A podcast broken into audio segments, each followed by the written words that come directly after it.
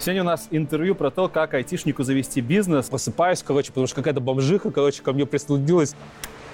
Писечка. Сидели и порнуху какую-то смотрели. Офигеть. Эти, которые там стартаперы. -то. Мы делаем единорог. Всегда. Заебись, дальше ты что? Мы слишком хороши для этого. Я думаю, какое чмо. Готовы ли вы годами жрать дерьмо, не получая ни хрена в, в ответ, ради того, чтобы потом в будущем стать этими Хартманами, Рыбаковыми, вот этим всем? Айтишечка надо.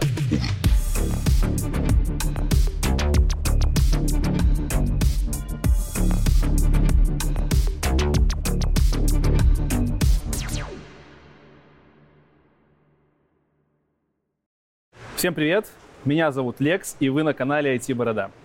Сегодня у нас интервью про то, как айтишнику завести бизнес, и интервью это с Николаем Ясинским. Многие знают его как мастер шиф можно сказать мастер Шифу? Лучше без мастера. Просто Шифу? Да. Ну, в общем-то, канал Шифу, я думаю, многие из вас его смотрели и, наверное, продолжают смотреть. Хотелось бы сказать спасибо конференции Team LeadConf и компании Онтика, которая свела нас вместе, собственно говоря, здесь и дала возможность сделать это интервью. Да, они очень крутые на самом деле. Мне очень понравилась организация тут прям. Да, организация неплохая. Да. Да и виды тут неплохие. Да. Без жополиства они, у них организация прям писечка. Начнем с того, что расскажи про свое детство, про то, где ты учился, как рос. Так, кратенько, на минуток 20. Родился в Екатеринбурге, потом жили в Озерске, это Челябинск 65, закрытый город. А потом обратно в Екатеринбург вернулись. Это все было там 80-е, 90-е. Жили бедно, жил я с мамой в основном. Ну вот как-то так. Если тебя айтишная карьера интересует. Ну, со школы, потом куда ты поступил? Да. Я никуда Почему не ты туда поступал, после школы. Ты не поступал? Нет, у меня нет, выш... не было высшего образования на тот момент. Вот, я пытался поступить в УРФУ на тот момент, но понял, что мне нужно деньги зарабатывать, а не заниматься обучением себя. Вот. И поэтому я просто пошел работать. Работал я грузчиком сначала, там, каким-то кладовщиком, еще что-то. Потому что моих знаний айтишных на тот момент не хватало. А, то есть я с 11 лет с компьютером, да, но я, как многие другие дети, наверное, занимался помимо программированием, я в игрушки играл, там, ну, всякой фигней страдал на самом деле. А, поэтому, как бы, когда я вышел в свет, так сказать, и пришел в какую-то фирму устраиваться, там, по-моему, даже каким-то системным администратором, я ни хера не понимал, что там это за сетевые соединения, IP-адреса, я вообще ничего не понимал в этом. То есть я понял, что все мои знания, которые я там самостоятельно по книжке C++ там получал, там страус тупом я у знакомого брал в детстве. Вот, то есть, да, вот, то есть я как бы будучи мальком, вот по страуступу пытался там программирование учить. Мне у меня просто сверху жил товарищ, э, у них обеспеченная семья была, у, них был, у него был комп, интернет, ну там через модем все такое. У меня этого не было. Я у него там раз в неделю брал эту книжку на день, на два, и э, потом возвращал, он тоже там изучал это все. Я понял, когда вышел, так сказать, пытался устроиться на работу, что там знаний у меня никаких применимых ну, на тот момент в реальности. И мне нужно как-то деньги зарабатывать, и потом, чтобы там, ну, книжку себе купить, например. То есть, то есть она же денег стоит, а у тебя их вообще нет, нищий как бы. Потому что жили мы очень бедно, и вот... Э, Какой это год примерно был? Это э, вот мне 18 было, по-моему, в 2002 году. То есть э, начал я работу искать там, в 16-17, уже прям работу, работу. Меня никто не бал, потому что несовершеннолетний. Поэтому я перебивался, там вагоны разгружались, всякой фигней. Ну, что было, то я и брал. То есть я не привередливый. Откуда у тебя пошла любовь к компьютерам? Ты говоришь, в 11 лет да, в 11 лет моя мама супервизионер, откуда бы это неизвестно, но она сказала, Коля, работать надо головой, люди, которые работают головой, зарабатывают больше, чем те, которые мешки таскают. Поэтому компьютер и английский язык – это будущее. Вот учи английский и ну, с компьютером занимайся. Мы на тот момент переехали из Озерска, э, вот, продали там квартиру за какие-то деньги и купили компьютер. Это был Pentium 1, 166 Pentium, 16 мегабайт оперативной памяти и целых 3 гигабайта жесткий диск. Я до сих пор помню спецификацию. Вот. То есть это был охеренно крутой компьютер на тот момент, прям реально крутой, потому что у многих было там сильно меньше всего этого. Вот. А, у большинства компьютеров вообще не было, это было начало 90-х годов, а, вот, она вот так вот проинвестировала деньги в компьютер, и это была большая разница, чуть ли не треть квартиры была вот на тот момент, что это прям, то есть, чтобы было понятно, что это насколько нужно верить в свое вот это вот провидение, да, чтобы взять и там треть стоимости квартиры вложить в покупку компьютера сыну, а на тот момент индустрии не было от слова вообще. Даже в начале 2000-х ее там особо не было. А на тот момент это вообще было непонятно, что через 10-15 лет или там 20 это будет как бы вот как сейчас. Да? Ну, а твоя мама уже на то время как-то четко видела. Да, ну то есть ей памятник можно за это поставить, потому что она, собственно, вот эту мою всю карьеру дальнейшую и предрешила, потому что когда я вышел э, так сказать, ну вот в совершеннолетие, да, у меня не было других мыслей, кроме как, а чем заниматься, ну, понятно, компами, а чем еще-то. Ну, я с 11 лет на, э, с компом, как бы, и чем я должен заниматься?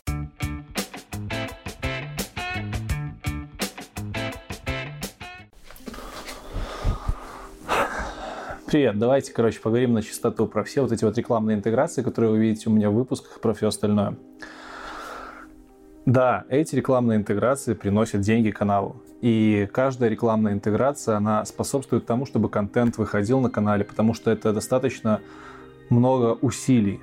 Каждый выпуск, он достаточно много усилий требует для того, чтобы вы его увидели. И каждый из выпусков лично мне очень интересен. И вообще я канал начинал делать для того, чтобы сделать своеобразный альманах всех возможностей, которые можно войти, изучить. Так вот, возвращаюсь к рекламе.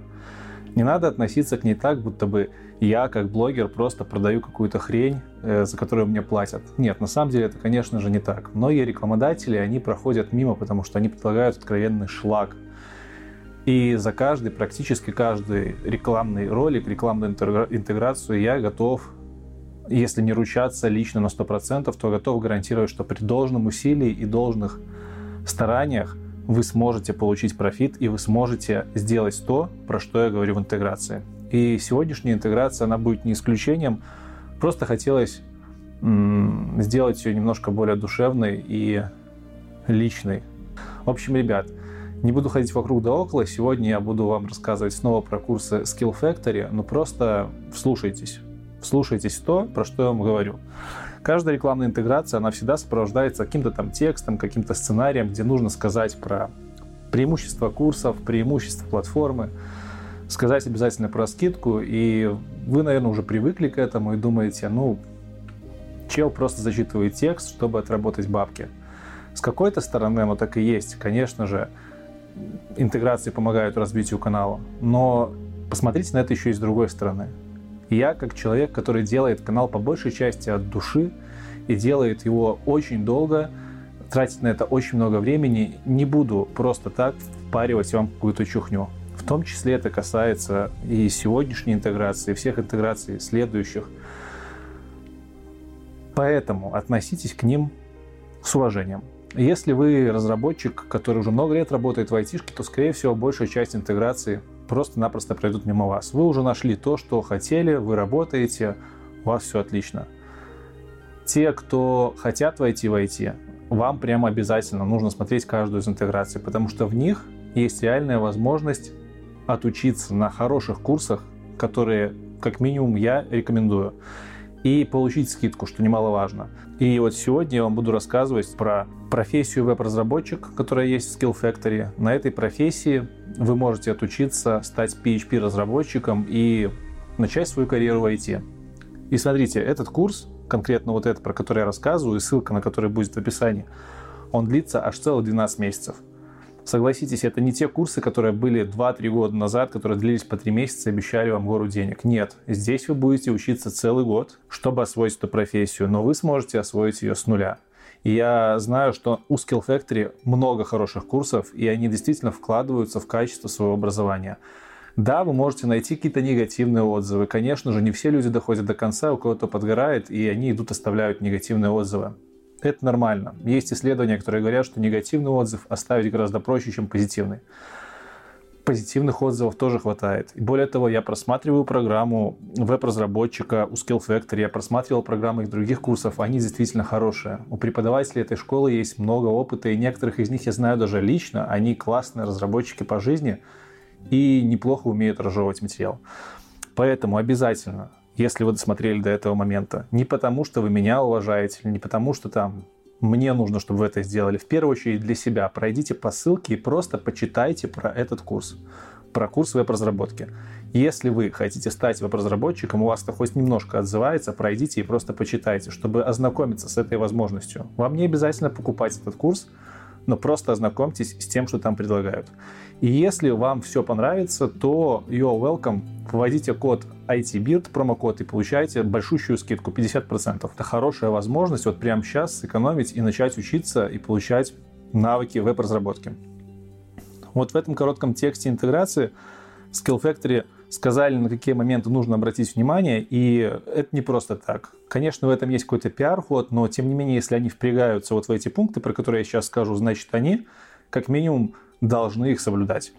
А, ребята за 12 месяцев, напомню, это не просто 3 месяца, это 12-месячный онлайн-курс. За 12 месяцев они вас с нуля подтянут до уровня хорошего джуна, до уровня человека, который может делать веб-системы.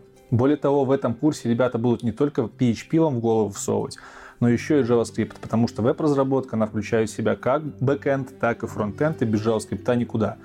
И как бы задумайтесь, курсы, которые научат вас фронтенд-разработчику за три месяца, никогда в жизни не впихнут вас ни PHP, ни JavaScript, это очень мало.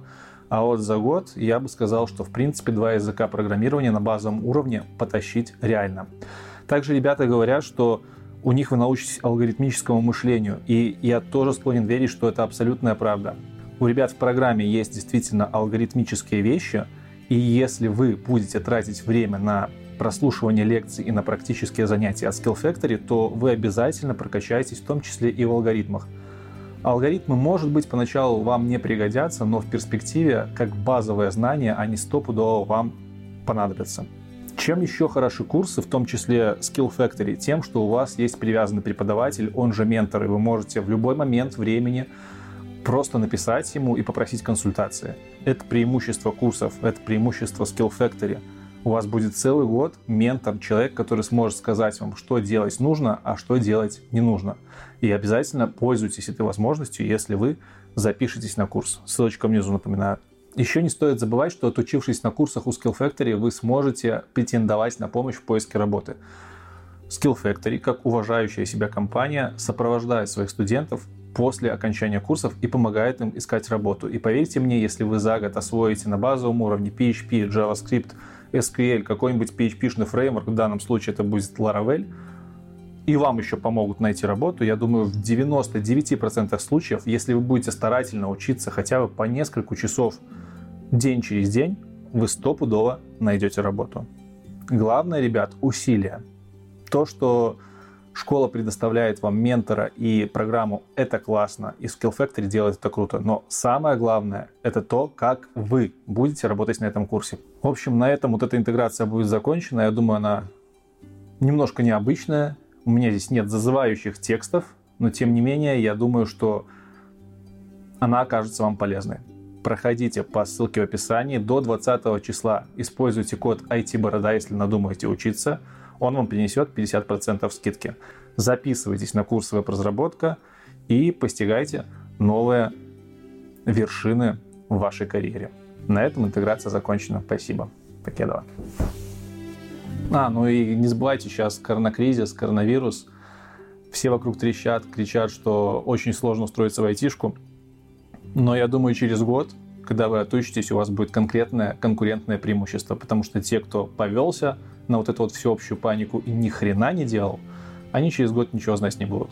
А у вас уже будет отличная база, и когда весь этот кризис пройдет, вы сможете с двойными шансами устроиться на ту работу, где вы будете получать стоящую заработную плату, вы будете получать кайф, и у вас будет возможность развиваться дальше. Пока.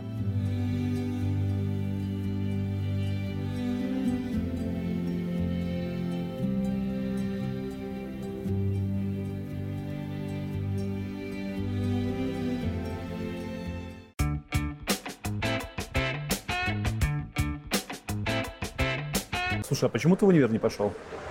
Я попытался ну, поступить туда, да, но смотри, поступить? у нас э, мама тогда уже болела, и нужно было деньги зарабатывать, семью кормить. То есть, когда я говорю, что мы э, жили как нищие, это прям вот ну, буквально, да, то есть э, там вопрос был, что есть кушать, да, то есть деньги нужны были прям вот очень-очень.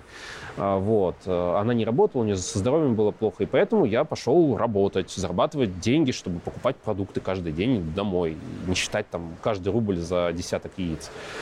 Вот. Э, и как бы обучаться в институте э, на тот момент, это, ну, как бы я недостаточно умный, чтобы поступить на бюджет, я сразу скажу. Я не гений, то есть как бы... И у меня не было никогда таких амбиций, что я смогу это сделать. А, особенно на какой-нибудь матмех Ургу, который там прям очень крутой. И когда я туда пришел поступать, я пообщался с ребятами, которые туда поступали, и увидел вот эти вот входные тесты, я понял, что я полный дебил. Ну, то есть, как бы, я вообще ни хера не понимаю на том уровне. То есть, какие-то там еще логарифмы окей, но когда там вот эти все функциональные кривые и прочее, я просто, я, я не понимал, о чем речь. А они в этом разбирались просто офигенно. Я понял, что я, ну, в этом плане я дебил. В математике я очень плохо. Вот. А что нужно делать? Ну, в данный момент вопрос выживания банально. Поэтому я иду, работаю тем, куда возьмут. Самая неквалифицированная работа – это вот грузчики, там, кладовщики, вот кто возьмет. А, поэтому я работал первое время так, но это было не сильно долго. То есть там буквально первые полгода я, по-моему, уже когда совершеннолетний стал, да, и вот смог угу. устроиться там. Я просто получал зарплату уже, и на эти деньги я мог покупать книги. Я купил там, я, у меня первые книги это были свои собственные, которые куплены. Это там Дельфи 5, вот. Это был Python, но Python я вернул в магазин, потому что, чтобы было понятно, да, то есть я купил книгу по Python, почитал ее, сделал какие-то примеры, там Python за 24 часа. Но Python что это? Консоль, черный экран, ты там что-то делаешь, ну да, ты сделал какой-то там банальный калькулятор, оно выводится, ты не понимаешь, куда дальше это приложить. Ну, окей, я с этим что должен делать-то? То есть что? Ш, как, как сайты на этом писать вообще непонятно Точно было. Python, не Паскаль? Python, Python. Python? Не, э, Turbo Pascal мы в школе учили, это понятно. Но я имел в виду книжку, вот, которую я купил, это был Python. И непонятно было, куда его совать-то этот Python. Вот. И я такой, окей, черный экран, я не могу ничего сделать, у меня есть какие-то даже идеи в плане того, что делать на компьютере, там, напрограммировать. Что мне нужно делать? Я пошел и купил книжку по Delphi, потому что я ее открыл, а там вот эти все окошечки, да, там же Object Pascal да, и да. визуальный там билдер. То есть было понятно, что я могу что-то сделать, вот что тыкается, кликается, и оно на программы похоже, которые в Windows открываются. То есть виндовые программки там, экзешечки и все такое. Я купил, ну, поменял на эту книжку и начал делать, собственно, какие-то программы, там, знаешь, какие-то базы хранения серийных ключей на тот момент. Это было, может быть, актуально, там, потому что там подо все ключи всякие были, серийники и прочее. И я вот там как-то это каталогизировал. Ну, короче, делал что-то вот, что мог придумать и как-то использовать в своей практике такой, знаешь, какая там практика у человека, у пользователя обычного ПК. А когда устроился на работу, вот там что-то это я потыкал, поделал, потом начал это все пытаться применять, там, какую-то бухгалтерию, дел... ну, учет товаров на складе, потому что я был кладовщиком, мне надо было это учитывать, я там что-то делал, там, я попытался на макросах, там, на бейсике, там, в Excel что-то сделать. Ну, Для себя? Ну, да, чтобы там как-то организовать вот этот вот мой быт, учет всех этих товаров. Вот. Э, купил книжку, потом э, ремонт модернизации ПК. У меня такая желтая, я ее сохранил все еще, она у меня какая такая толстая, большая. Там я начал читать, что такое там ИСа, ЕИСа, там э, сетевые устройства и так далее. Очень быстро что-то это почитал и пошел устраиваться на работу, куда я могу там попасть. Э, на тот момент работы, я говорю, было там парочка вакансий вот именно программистов, да, классических, это вот скрипты на Basic в Excel и сишник на завод на какой-то был. Я и до того, и до того был далек.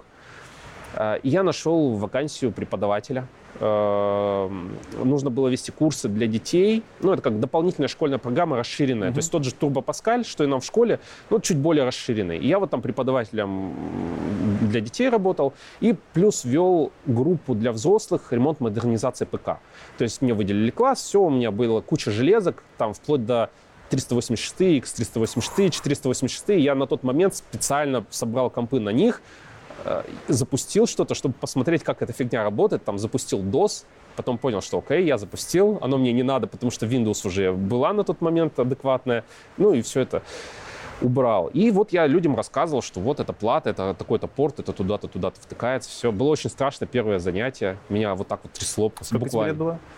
Ну, вот там 18 где-то, плюс-минус, я не помню, вот, знаешь, уже 18 лет прошло, уже плохо теряются вот эти mm-hmm. вот рамки, ну, вот где-то там вот 18, по-моему, 18 было, может, 19 максимум, вот, там зимой где-то там. Первая работа, преподаватель. Да. Что дальше? Ну, вот именно айтишная работа. Айтишная, да. Слушай, дальше сильно меня швыряло, потому что, ну, была большая жажда денег все равно, а там это был РТШ А100, чтобы ты понимал, что это такое, это ДОСААФ, вот эта вот вся тема, еще полувоенная. А, вот они там при ней как-то эти курсы делали. Там платили достаточно мало, а у меня была банальная необходимость зарабатывать больше, чтобы как-то существовать там достойно. А, и поэтому я у меня не было такого, знаешь, что я видел себя как айтишник конечно. Мне главное бабок больше. Я готов на грузчика был уйти, главное, чтобы платили больше. Mm-hmm. Понимаешь, там вообще было пофиг на... Стратегии не было. Я слишком глуп был, молодой был, глупый. У меня не было стратегии, где, знаешь, вот как сейчас я там своим подписчикам рассказываю, что нужно терпение набраться и так далее. Это вот оно выстрадано оттуда, потому что я понимаю, что если бы я тогда уперся и вот войти пилил бы, я бы быстрее вырос, может быть. Вот. Ну тогда и айтишка не так на хайпе была, наверняка. Да, ну и опять же, там это вопрос к работе мозга, то есть э, сложно делать какие-то стратегии до 25 лет, там формирование лобных долей, вот с этим связано, поэтому можно себя и не осуждать, с одной стороны. С другой стороны, учитесь на моем опыте, если что, не совершать таких ошибок, будьте более прозорливыми в будущем.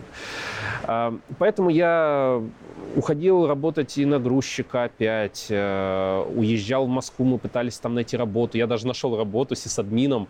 А, я узнал, как там строятся локальные сети уже на практике. А, дядька делал в Подмосковье локальную сеть. Это буквально он в квартире сидел и провода выкидывал из окна, и вот таким образом строил локальную, э, даже не локальную, а вот именно прям сеть интернет по, по домам, то есть прямо из окон выкидывал туда, вниз куда-то, и там разводил эти провода. Просто витуха, которая у него... И у него там стоял какой-то Извини, это не Витуха, это был Коксиал. Он Коксиал разбрасывал. Коксиальными? Коксиальными. Ну, это начало 2000-х что ты хочешь. Коксиал. По ним можно было что-то передать?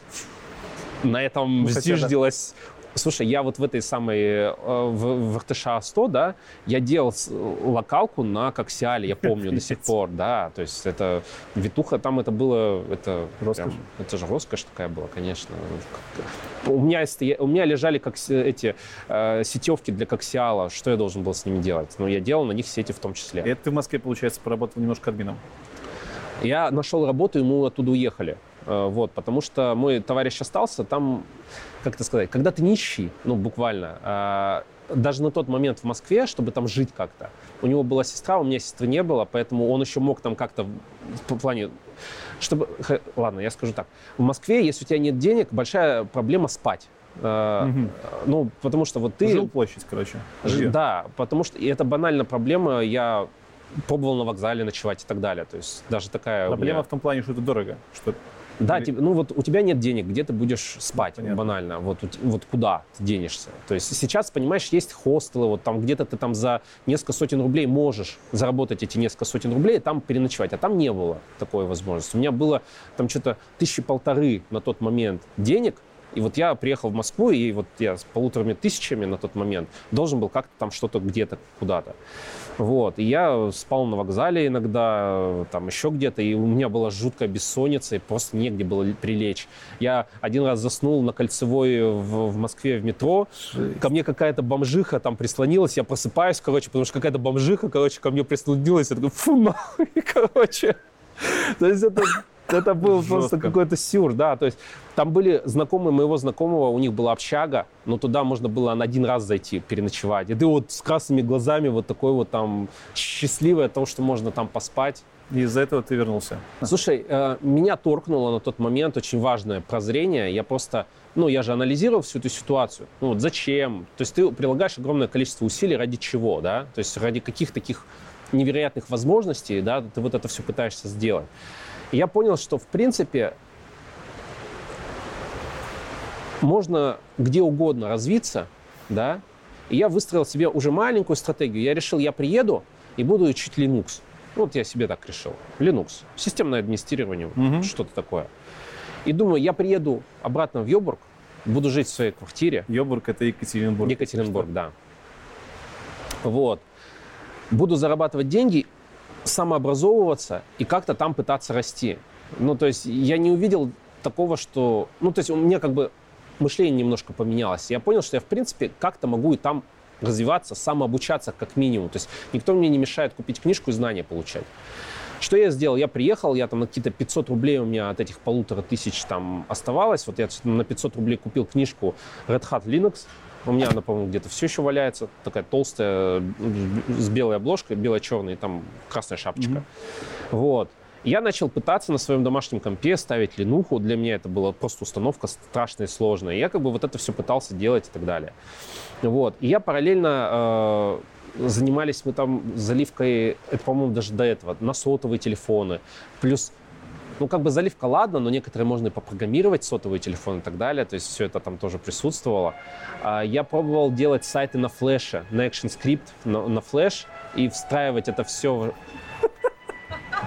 Я предупреждал. Четыре ровно, я говорил, я говорил. Ждем, ждем. Вон, смотри, вон там куколки сейчас появятся. Возможно. Он, а внизу откроются дверки, и куколки вылезут. Вот в чем. Что, он будет кукарекать? Э, По-моему, да. А вы думали, он просто так тут стоит? Ни хера. Вон там внизу дверки будут открываться, вот в этой вот тубе. Пошла жара. А вы думали, я пизжу? Нет, оно так и есть. Администратор Linux. Ну, я предполагал, что я буду вот что-то делать с операционной... Ну, то есть, понимаешь, э, я там где-то раздобыл книжку, она была типа как взламывать что-то такое. Мгм. Она такая вот узкая была, и какой-то там, типа, эксперт по хакингу, какой-то, наверное, популярный там в фидошных э, кругах, чувак написал вот эту книжку, он типа хакер. И он там писал, как быть хакером. И там было написано, что сначала поставьте себе Linux, и уже под Linux вы можете там это все э, дебажить и прочее, прочее. Но первое, основное, это вот чтобы твои мозги стали на место, вот нужно линуху поставить. И я Когда ты программировать начал? Вот именно программировать, программировать за деньги. за деньги. Осознанно. То есть Linux настроить окей там. А было ли у тебя такое, что ты работал, получал деньги за программирование? Да, конечно. То есть э, я могу даже, может быть, вспомнить свои первые деньги за, именно за кодинг. Да. Это вот как раз вот э, начало вот этих тоже двухтысячных, там вот буквально, как я уже сказал, вот эта вся суматоха. Я каждые две, два месяца менял работу, куда-то уезжал, что-то там пытался делать. И вот там, может, третий, четвертый года, это уже я начал первые деньги за кодинг получать. Я устроился в компанию, которая занималась продажей спутникового оборудования. Им нужно было делать сайт. Мгм. Вот, я им делал, собственно, сайт. Я был такой сисадмин, ну, типа сетку сделать и сайт сделать. На чем делал? Э, Это был HTML и плюс флеш. То есть, ну, ты должен понять ну это то од- время, одну да, простую окей. да, вещь. Динамические меню на тот момент с помощью флеша, они выпадали офигеть. Да. А, И поэтому ты делал меню на флеше, такое вот, вот это вот верхнее меню там, с кнопочками о компании, вот эту всю хрень. Все остальное на, на HTML было. И ты с помощью ActionScript делал вызовы, которые ну, меняли контент, собственно, и так далее. И вот это вот первая моя работа, где я типа уже программистом был. Мгм.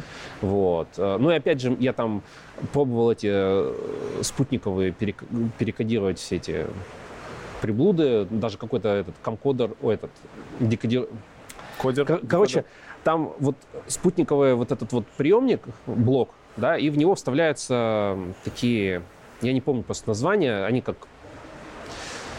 блин, это передатчики типа- какие-нибудь или что? Они выглядят как вот сейчас современные SSD-диски, вот такие вот. Это был карта, карта доступа Окей. к каким-то каналам Мгм. порно-каналы и так далее. Тогда это была реально очень популярная тема. А прикол в том, что они были все платные, и ты должен был покупать подписку. Но можно было как-то их ломануть. Вот. И э, можно было скачать какие-то взломанные прошивки и так далее. А для того, чтобы их прошить, нужно было... Ну, они разные были, под разные форматы. И э, нужен был декодировщик. Я один даже сам спаял. Я там купил радиодетали, спаял его, сидел. Вот. В то время как э, наши монтажники сидели и порнуху какую-то смотрели сзади меня. Там, о, а, вот это вся хе- херня. Я там сижу, паяю, такой серьезный весь. Вот. Ну и там тоже надо было какие-то биты менять э, в этом декодировщике. Забавно было. Но я сильно долго там не ра- проработал. Куда дальше? Вот. Дальше, дальше. А, я там встретился с э, чуваком, он пришел, посмотрел, говорит, вы каким-то говном занимаетесь. Ну, такое видно, что у парня было вот именно чувство, с, э, ну, он ценил себя, да, то есть я-то такой, такой ушлепок был, ну, в плане того, что как бы я говно, ну, mm-hmm. я никому не нужен. А он пришел такой, что-то мне у вас не нравится, я пойду в другую компанию. Я такой, как? Это, это же работа. Он такой, и что, блядь, работа до хера? Я такой, а кем? Он говорит, ты сколько тут получаешь? Я что-то тысяч шесть-семь получал. Он такой, да ты, говорит, сисадмином можешь, да, ты можешь сисадмином пойти 12 в легкую получать. Сисадмином. Что, ты ушел обратно в сисадмина? Нет, не обратно, это была первая моя работа. Я говорю, то, что я там с Linux возился, ну, это было там я сам у себя на компе, это не, сисадми, не работа была. Uh-huh. Вот. А, я такой, да, о чем так можно было? Типа в два раза больше получать просто, э, типа, еще и развиваться в, в Linux? Охереть. Ну и я, короче, начал смотреть э, сайты работ, не помню, какие там были у нас, и нашел, что нужен инженер техподдержки. Я ушел в компанию Drive ESP. У нас был такой интернет-сервис-провайдер. Uh-huh. Э, небольшая компания. Они по центру у нас разбрасывали сетку ну, предоставляли эти услуги. Я пришел в поддержку, сидел на телефоне и вот это вот включите, выключите свой компьютер, знаешь, вот это IT Crowd сериал. Вот оно реально так и есть. Но там исключают такой момент, когда тебя матом кроют и так далее, то есть там была нервная работа. Но параллельно у нас был админ старший, как бы, ну, старший у нас было двое, типа я и он. Вот. И он на FreeBSD все это делал. А, все, ну, как бы все серваки. И я, собственно, тоже учился, изучал FreeBSD, у нас книжка была по FreeBSD. Он такой очень молчаливый был, такой, типа, на, сам там делай что-то. Меня постепенно начали допускать сервакам, все. А он биллинг тоже сам написал на PHP-шке. PHP-шка у него была, помимо того, что она давала тебе вот эту вот всю фронтовую часть, она же у него была как исполняемые скрипты для обработки логов и прочего-прочего, которые собирались. Вот. И я там поучаствовал, собственно, что-то там допиливал, какие-то скриптики на PHP. То есть не, не на баше ты пис, писал. Он такой, а зачем мне баш на PHP проще? Ну и все, как бы оно работает, работает, и все. Поэтому я изучил фришку, я потом, ну, что-то там на PHP поделал. А, и следующая работа, я там полгода это у меня заняло, что-то такое. А, я перешел в компанию, у нас есть такая Уральский рабочий, это есть типография, а есть как бы медиахолдинг. Uh-huh. Медиахолдинг занимались именно вот разработкой всех этих газет, а типография чисто печатала. Это вообще две разные компании. И там я был сисадмином, я как бы, э, ну, как обычная обязанность сисадмина, плюс я, я же хотел дальше программировать, мне понравилось, я написал свой биллинг, я потом переписал свой биллинг, сделал его еще круче. То есть у меня сначала был достаточно простой биллинг, uh-huh. а потом я сделал, допустим, то есть также PHP, ну вот как вот мы делали в, в DriveWisp, я написал что-то подобное. А, у нас был Squid. Squid это прокси, это прокси-сервер, uh-huh. ну, софт, который запускается. Он э, пропускает через себя весь э, трафик, он делает э, там маршрутизацию какую-то, и плюс все логи складывает в его формат. И у нас был биллинг на основании этого, то есть PHP-скрипты, они обрабатывали логи и куда-то там выкидывали тебе это во фронт. Я сделал аналогичную систему с нуля, написал там.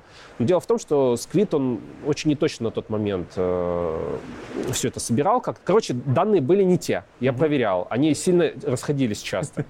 А нам нужно было мониторить по всей компании, э, кто сколько трафика, и тогда мегабайты стоили денег, да. и поэтому наша задача была сделать лимиты людям, чтобы, там, допустим, 100 мегабайт лимит на какого-то конкретного сотрудника, э, и чтобы, если он там это превышает, у него блокируется интернет, вот такую штуку. И такого вот готового не было вообще. Э, то, что было написано на вот этом, какая-то надстройка над сквидом, над его логами, что-то было, но оно не делало блокировку, и логи херово читало. Поэтому я написал все свое с нуля. Мы э, сквид, по-моему, мы убрали, мы сделали на основании там, вот этих всех фаерволов переназначений, а, маршрутов. А логи я сделал очень интересным способом. Там был э, демон, который висел и в кэш складывал все данные по каждому пакету проходящему. На АВК AWK это такое типа, а, типа для шелла э, это такая штука, она, короче, расширяет синтаксис шелла твоего. Угу. Да, типа, то есть... Не PowerShell? А? Shell. Ну, он, он назывался AWK буквально. Вот okay. это. это виндовый Shell? Нет, это нет. У нас все на фришке было. Я, я на фришке настроил все серваки okay. уже. Вот. AWK просто брал из кэша, то есть у тебя там dev, э, не помню, какой-то там дефнул, типа угу. там, он э, не дефнул, естественно, то есть он деф там какое-то устройство, вот где там этот кэш, ну, условно окей. говоря, окей. ты оттуда все, всю эту портянку раз в какое-то время по крону достаешь, складываешь их куда-то в текстовые файлы, АВК помогал как-то это все структурированно туда складывать. На C++ у меня э, скрипты запускались, они это все дело вскидывали в SQL базу, в MySQL базу. И отдельно у меня было на PHP и на фронте написано панель с админкой, mm-hmm. которая позволяла нам конфигурировать, сколько какому человеку назначить вот этих ну, вот... Короче, получается, ты нормально по PHP-шке прокачался, так? Да во всем там прокачался. То есть и как-то и C, чуть-чуть там, ну, там не сильно много было. У тебя ну, PHP, да, PHP в LinkedIn я видел, что долго а? в Xadel работаешь. Работал, боже мой, работал в Xadel. Да, это ты сильно скакнул, это прям, да, это уже через много-много лет, в одиннадцатом. То есть то, что я описываю, это был какой-то третий, что-то такой год, а Xadel это одиннадцатый год. Что между этим происходило всем временем? Там очень много всего То есть было. Ты, ты работал как наемный сотрудник? Как наемный сотрудник, как фрилансер, даже вот работаю в райском рабочем и параллельно делая все эти биллинги, я параллельно фрилансил уже, mm-hmm. делал сайты на фриланс. Находил где-то сайтики и просто их делал, там, сайты-визитки, интернет-магазины. Какое твое основное направление тогда было по программированию? Это PHP был PHP. основной язык, да. Это, по-моему, у всех был основной ну, да, язык, это PHP, да. То есть, если ты хочешь сделать сайт, самое простое, берешь PHP. И ну, там не было каких-то CMS, которые сильно распространены были на тот момент. Поэтому ты, я свою CMS писал. Ну, то есть вся эта история была. Вот. Я потом игрался с Python, с Ruby on Rails. Мне было интересно все это дело. Что еще пробовал? Java? Нет. До Java не дошло? Нет, до Java не дошло. Она была из корпоративного мира какая-то сложная, непонятная для серьезных дядек. И особо я даже о ней не думал. Я вот что-то вот скрипты, какие-то вот такие языки, более... Я смотрел на, скрип... на языки, которые были в тренде, ну, о которых говорили, какой-то комьюнити было, вот это рельсы, Python, Django, вот эта вся тема. На этом сайтике поделал, на этом сайтике поделал. А в одиннадцатом году я ушел в Xadel, я как PHP-программист зашел туда. Хотя на тот момент я и на рельсах писал, и ну, на... Это большая аутсорс-компания, правильно? Да, у них вот у вас в Минске да, как раз офис, есть. там несколько сотен человек был. Ты туда заходил США. как senior, middle? Как... Я как middle заходил. Как middle заходил. Да. Долго ты там проработал? С 11 по 16 год. Ого. То есть это 11, 12, 13, 14, 15, полные 5 лет. До, до кого ты там дослужился? До старшего разработчика, senior. Почему ушел? А... Собственно, почему ушел и когда в твоей карьере начинался бизнес? Ну, бизнес начался так, в конце 14-го, да. да. То есть я про стартапы не говорю, я их по жизни всегда mm-hmm. запускал. А вот именно бизнес, когда мы сняли офис и начали нанимать людей, вот это вот прям, ну, нанимать в плане вживую. Я до этого пробовал фрилансеров нанимать на свои проекты. А здесь вот вживую я за свои деньги снял офис, не на инвестиционный, как у меня бывало. Я э, платил человеку зарплату, условно говоря, взял на себя все эти риски. Это был конец 2014 года. Получается, ты параллельно работал в аутсорсе, да. full time да. и свой бизнес пытался делать. Да. да. Э, расскажи подробнее про него. Как ты начинал, что это было вообще? А, мне нужно было допилить ряд проектов. Делать это дома было достаточно сложно. Мы в Казани на тот момент жили. Я нашел коворкинг. А, в IT-парке в Казани э, открыли коворкинг только-только буквально там месяц. Я там снял место рабочее, чтобы не дома, а вот изолироваться и допилить все эти проекты. Мне критично было, вот, надо было, соки уже все сгорели напрочь.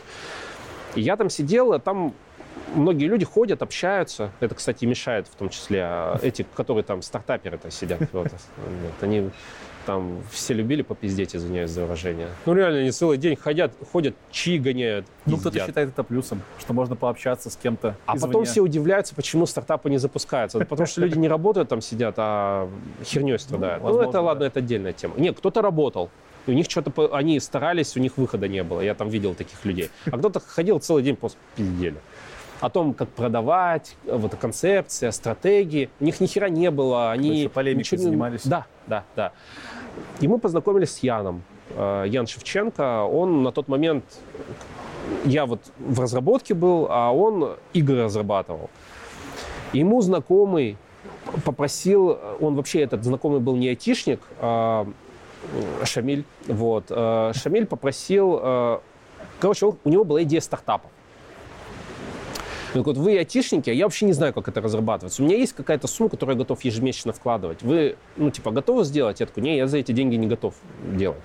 Я такой, мне тоже не интересно. Как бы я вообще игры делаю. А, я такой, слушай, а давай мы наймем студента, сами будем рулить, чтобы он нормально все делал, мы будем свою какую-то небольшую часть брать, и он будет там зарплату получать. И всем хорошо. И Шамиль будет получать свой проект. За сколько вы студентов хотели брать?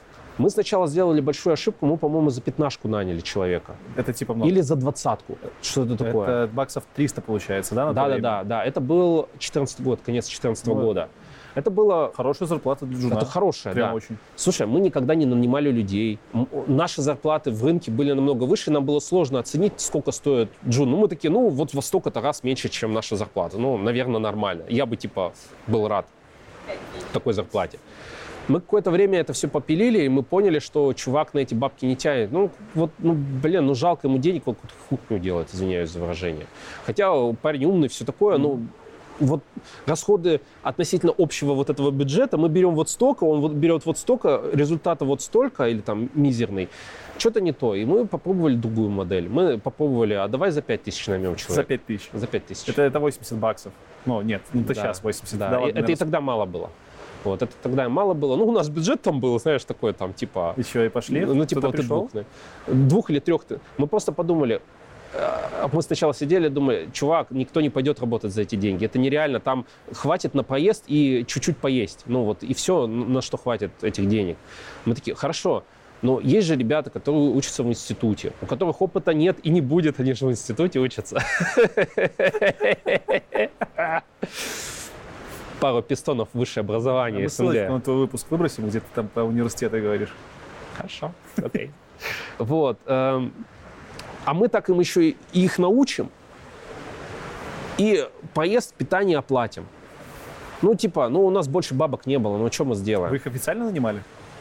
Слушай, э, то ли ГПХ, то ли неофициально. ГПХ? ГПХ это контракт, типа, А, какой-то окей. вот. Я не помню даже, как это было, не скажу. Вот.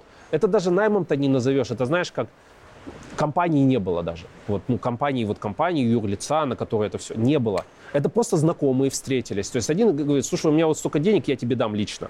Ты что-то сделай, мы такие, «А, сами мы не будем, э, ну давай кому-то заплатим, чтобы он это сделал. Мы этому кому-то заплатили, и он Фига это вы сделал. это делали? Вы хотели бабок получить, или вам просто было в кайф там свои задачи поотдавать Мы, хотелось? мы даже не думали о перспективах, что это бизнес. Это, это не было таких мыслей даже. Это, причем, заметь, мы не зарабатывали на этом. Мы брали вот эту часть за менеджмент, но мы, мы не делали каких-то сверхприбыли относительно своей зарплаты. Это не было, поверь, значительной частью наших зарплат. Там оно там, это вообще ничто было. Мы это брали, мы потом, знаешь, что сделали? Мы просто человека наняли, мы такие, ага, по 5 тысяч можем там, типа, э, двух-трех человек нанять. Мы такие, ну вот он же нам платит, типа мы берем. Мы все эти деньги возьмем в аренду офиса вложим. Там вообще ноль был. Мгм. Потому что это смешные деньги были. Там ради них работать это было на уровне окей, в ноль, но А мы, типа, нахрена вы это делали? Ну, мы этим всю жизнь занимались, и это было просто интересно. Мы какой-то что-то пили, Ну, какой-то мо- Можно стартапчик. было просто работать на работе спокойно. Но шил это в жопе огромных размеров, и работать на работе Ты из спокойно. Аксадела никуда. ушел из-за того, что у вас параллельно развивался этот би- бизнес, как ты называешь. Слушай, это был начальный этап. Это вот первый, чтобы всем было понятно, да, что оно э, начиналось не с бизнес-плана, инвестиций и так далее. Нет, я своей зарплаты потом довкладывал на аренду, ремонтировали мы офис, покупали мебель и так далее. И перспектив у этого не было. Мы молодые были, нам сколько там лет-то было. Вот. э, И все, что дальше было, оно накатывалось как снежный ком. В течение там 15 года произошло очень много всего. А, Ну, там кризис. Мы просто вот этих вот э, ребята что-то пилили. Я там свои халтуры им давал, чтобы они мне помогали с моими халтурами. Да, то есть ребята учились, я их учил, тас- натаскивал и так далее, очень жестко. Я, ну, нервный был, потому что работы много было, я матом крыл и так далее. То есть я прям такой тиран был и деспот. Вот, э, очень жесткая школа была. Э, Но ребята быстро учились, и мы делали мои халтуры, закрывали. Что-то вот к нам пришла другая компания, они нам предложили какой-то там бесплатный проект для Казани сделать, новогодняя Казань. А мы на андроиде тогда делали. Мгм. Мы сделали им это приложение, еще на iOS, по-моему, даже что-то запилили. Они говорят, у нас нет мобильного отдела разработки, пошлите к нам. Мы такие, ну, окей.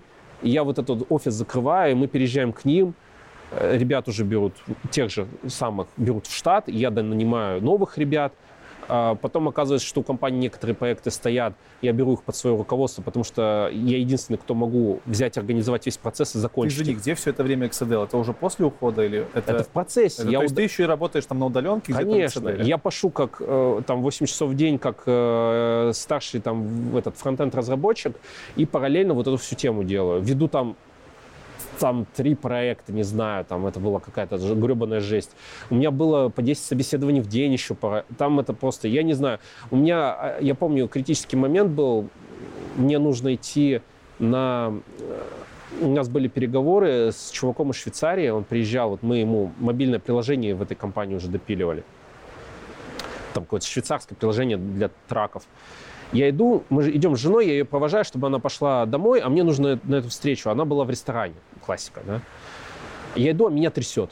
Прям реально у меня вот просто вот, вот меня трясет. Не просто руки немножко трясут, а прям трясет, у меня нервный тик как бы. У меня, я не знаю, что с, с этим делать. Я говорю, слушай, выпей. Мне жена говорит, выпей, говорит. Я пришел, я накатил вискаря, там пару рюмок небольших. Меня отпустило, просто вот разгрузился. Я после этого как бы это... У меня всегда стояла бутылка э, Джек Дэниелса на полке. И я когда перерабатывал в конце вечера, мне было очень плохо. Я просто рюмку выпивал, меня просто снимало это. Это плохой способ, никому не советую. Это, ну, ну пагуб... каждому свое. Но на тот момент это работало, и у меня не было сил интеллектуальных, чтобы искать другие способы, которые меня бы расслабили. Мне интересен вот еще какой момент. Ты параллельно работаешь, у тебя уже бизнес, ну, по факту. Как ты решаешься уйти с работы? Почему ты решаешься уйти с работы туда. Это для многих очень большой шаг, на который практически никто не решается. У меня закончилось вот это партнерство в той компании, которую я не называю, как Волан-де-Морта. Мы с ними плохо разошлись. Они плохо поступили с моими разработчиками, которых ты я... говоришь про компанию, которую траки делали? Нет, э, эти-то нас кинули на бабки еще к тому же. Шведы нас кинули на okay. бабки. Окей. А, нет, компания, в которой вот этот мобильный отдел, куда я привел. То есть, mm-hmm. и по сути, ну, это это же ребята были, с которыми мы целый год работали душа в душу, рядом, которых я нанимал, учил и так далее. И они мне очень близки были, как друзья. Мы с ними, с некоторыми все еще как-то общаемся и так далее. А, то есть ты говоришь, что случился инцидент в рамках твоей компании, по факту? В, вот этой компании. Она была не моя, я там был как, типа, э, эм, управляющий партнер. Вот у меня там а, был. все, ты со своей командой пришел, С командой туда, да, да, да. Да, да, да. То есть я управляющим партнером угу, был. Угу. По сути, руководителем, продактом, там, проекты пилил, вот это все. Управляющий партнер. Вот. У нас были условия, которые компания это не выполнила в плане там, зарплат людям. Mm-hmm. Моя самая большая боль была всегда, чтобы люди всегда зарплату получили свою, на которую они рассчитывали. Иногда мне приходилось все еще своих денег платить им зарплату. Потому что компания там, не вывозила по деньгам. Госзаказы очень такая э, мерзкая штука, я их в этом плане понимаю, но были и другие моменты потом. А, и я ушел из этой компании в итоге, там, вот конец 15 За год было просто очень много всего. И в конце этого года я ушел. И у меня некоторые, некоторые, блядь, там практически все мои ребята оттуда и поуходили. Потому что компания обязательства свои по зарплатам не выдерживала и так далее. А ребята очень жестко накачали за это время. Очень жестко. Потому что, ну, я тебе рассказывал, еще раз повторюсь э, для зрителей, у меня там один человек, он вот он со мной год поработал, ушел в Озон Travel работать. У него был офер из э, Delivery Club и из, из Озон Travel. Travel да, и он не на джуниора ушел далеко. Другой человек ушел в Совкомбанк на тимлида iOS-разработки. То есть как бы ребята очень жестко прокачались, они пахали, они офигенные. Э, кто-то ушел там в другие компании работать. Ну, то есть э, я ими очень горжусь, короче. Эм, не с собой, что я там что-то сделал, они молодцы большие, потому что они впахивали, это их заслуга. Слушай, ну мне кажется, по логике событий, как, ну, многие люди бы просто ушли обратно на свою работу, в твоем случае в Exadel сидели бы на попе ровно. А я в Exadel как бы и работал, по сути. Ну да, то есть... Но это был конец вот этого 15 года, и э, я еще раз говорю, вот я из партнерства ушел, у меня остается моя работа, я продолжаю работать, но у меня остаются какие-то, высвободилось количество времени и сил каких-то. И получилось так, что у меня вот эти вот ребята, которые на меня работали, они уже были неплохими специалистами, и я их начал предлагать там по знакомым и так далее, там по рынку предлагать. И пришло предложение, а я, я не жадный, я взял очень небольшую нацелку, очень небольшую, прям у нас очень такой, у нас все еще очень демократичный прайс, прям ниже Короче, очень маленький. У тебя до сих пор аутсорс-компания. Да, у меня аутсорс-компания. Да, да, да, да, да. Вот. И оно началось как в плане, у меня есть там 2-3 человека. Ну, мне говорят, слушай, давай попробуем. Я такой, окей, нате. Там, попробовали. Нормально. Слушай, а вот такого можешь найти? Там нужен опытный человек. А у меня опытных, естественно, не было. Я такой, я на рынке посмотрю. Headhunter, вот эта вся тема. Я нашел человека, э, начал разбираться, договора, НДА, юридическая часть, зарплаты, налоги с этого, все тут. Я, в начале 16-м там ООшки, у меня две ООшки было зарегистрировано и так далее. То есть это я потом понял, что я большую ошибку сделал. ООшки не надо было регистрировать. Ты меня понимаешь? Я но... тебя очень сильно понимаю. Да, ну вот такое. То есть я думаю, с Беларусью у нас там как-то похожая эта тема. Вот. Я потом... Мне все еще аукаются эти ложки, которые уже не мои давно. Отдельная история. Вот. Э, короче, у Ошки все, зарплаты, налоги вот эти вот дикие и так далее. Как-то надо это все сводить концы с концами. И постепенно растет вот это, растет количество заявок, э, что нужно еще такого, такого. И потихонечку я разрастаюсь. То есть пиковое количество сотрудников у меня было 25, но это там человек 7 было моих уже на моих проектах. Ну, короче, аутсорс у меня был где-то в районе 15-20 ну, людей. Что такое, да. Это уже в Казани было? Нет, это уже в Екатеринбурге. Да, с 16 -го года мы в Екатеринбург обратно вернулись, осели, и вот там уже я это все дело строил. Мы переезжали из офиса в офис. Кто-то из ребят все еще со мной работает, уже там для меня все еще дико понимаешь, что ты в это время еще работаешь на фул тайме. В шестнадцатом году, вот эти вот там несколько месяцев, да, несколько месяцев, а, я проработал, и у меня, во-первых, пошли уже вот эти вот заявки, да, Плюс я понял одну простую вещь. У нас в 2014 году очень сильно изменился курс рубля к доллару, ну там в разы. То есть эм, до 100 рублей доходило, а был он до этого 36, ну чтобы было понятно. То есть получается аутсорс разбогател по факту? Да, но смотри, в долларах? да, то есть по сути можно было уходить на эти жирные куши, там еще уже в 15-м спокойно идти, там как там вообще жесть, что творилось. А я, мне не до этого было, я там вот управляющим партнером работал и так далее, я об этом не думал даже. А в 16-м я такой подумал, опа, стопе, Английский у меня есть. Угу. Квалификация хорошая. Я занимался фронтендом, React. Все эти дела очень на тот момент востребованы и все такое. Я такой, фига ли я сижу в аутсорс-компании? Пойду-ка я найду работу. Так ну, а аутсорс не платил. Просто у нас в Беларуси обычно платят зарплаты, привязанные к курсу доллара. Это у вас. А у, у нас такого нет, не было? Не, он в Просто в русских рублях, даже да? в аутсорсе да, фигачат. Да, да, да. Окей. Вот. Э, и, то есть я понял, что я могу там в несколько раз больше зарабатывать просто вот так, сходу, найдя вот какого-то заказчика. Все, я начал искать просто другую работу, банально. То есть я ушел из этой компании, у меня был какой-то уже небольшой ручеек там от этого, плюс э, какие-то там халтуры, еще что-то там, по-моему, все еще было. И э, я нашел офер просто на хорошую ставку в долларах и ушел. То есть ты и в шестнадцатом году... бизнес, и ты в... уходишь из Эксадела в другую компанию работать. Ну, уже на... Да, уже напрямую в другую компанию я okay. начал работать в долларах. Все. И как бы все я там поработал какое-то время, там, не помню, полгода или год, что-то такое. Но мои а, обязанности, они постепенно уходили, потому что все больше и больше времени занимал поиск людей, их найм, это вот офис, вся вот эта вот крутилка, вертелка, плюс там какие-то свои проекты я там уже планировал, начинал. Поэтому я там, по-моему, к концу 16 года я вообще ушел с этой позиции с фронта, еще какие-то консультационные услуги оказывал, а, там, по менеджменту команд, по архитектуре фронта, там сложное большое приложение было. Вот. То есть я как-то консультировал людей и вот это все. Слушай, а ты еще, по-моему, рассказывал, что частично твое решение уйти из Exadel было связано с тем, что ты хотел в Тимлиде, а тебя не пускали, потому что все вакансии заняты были.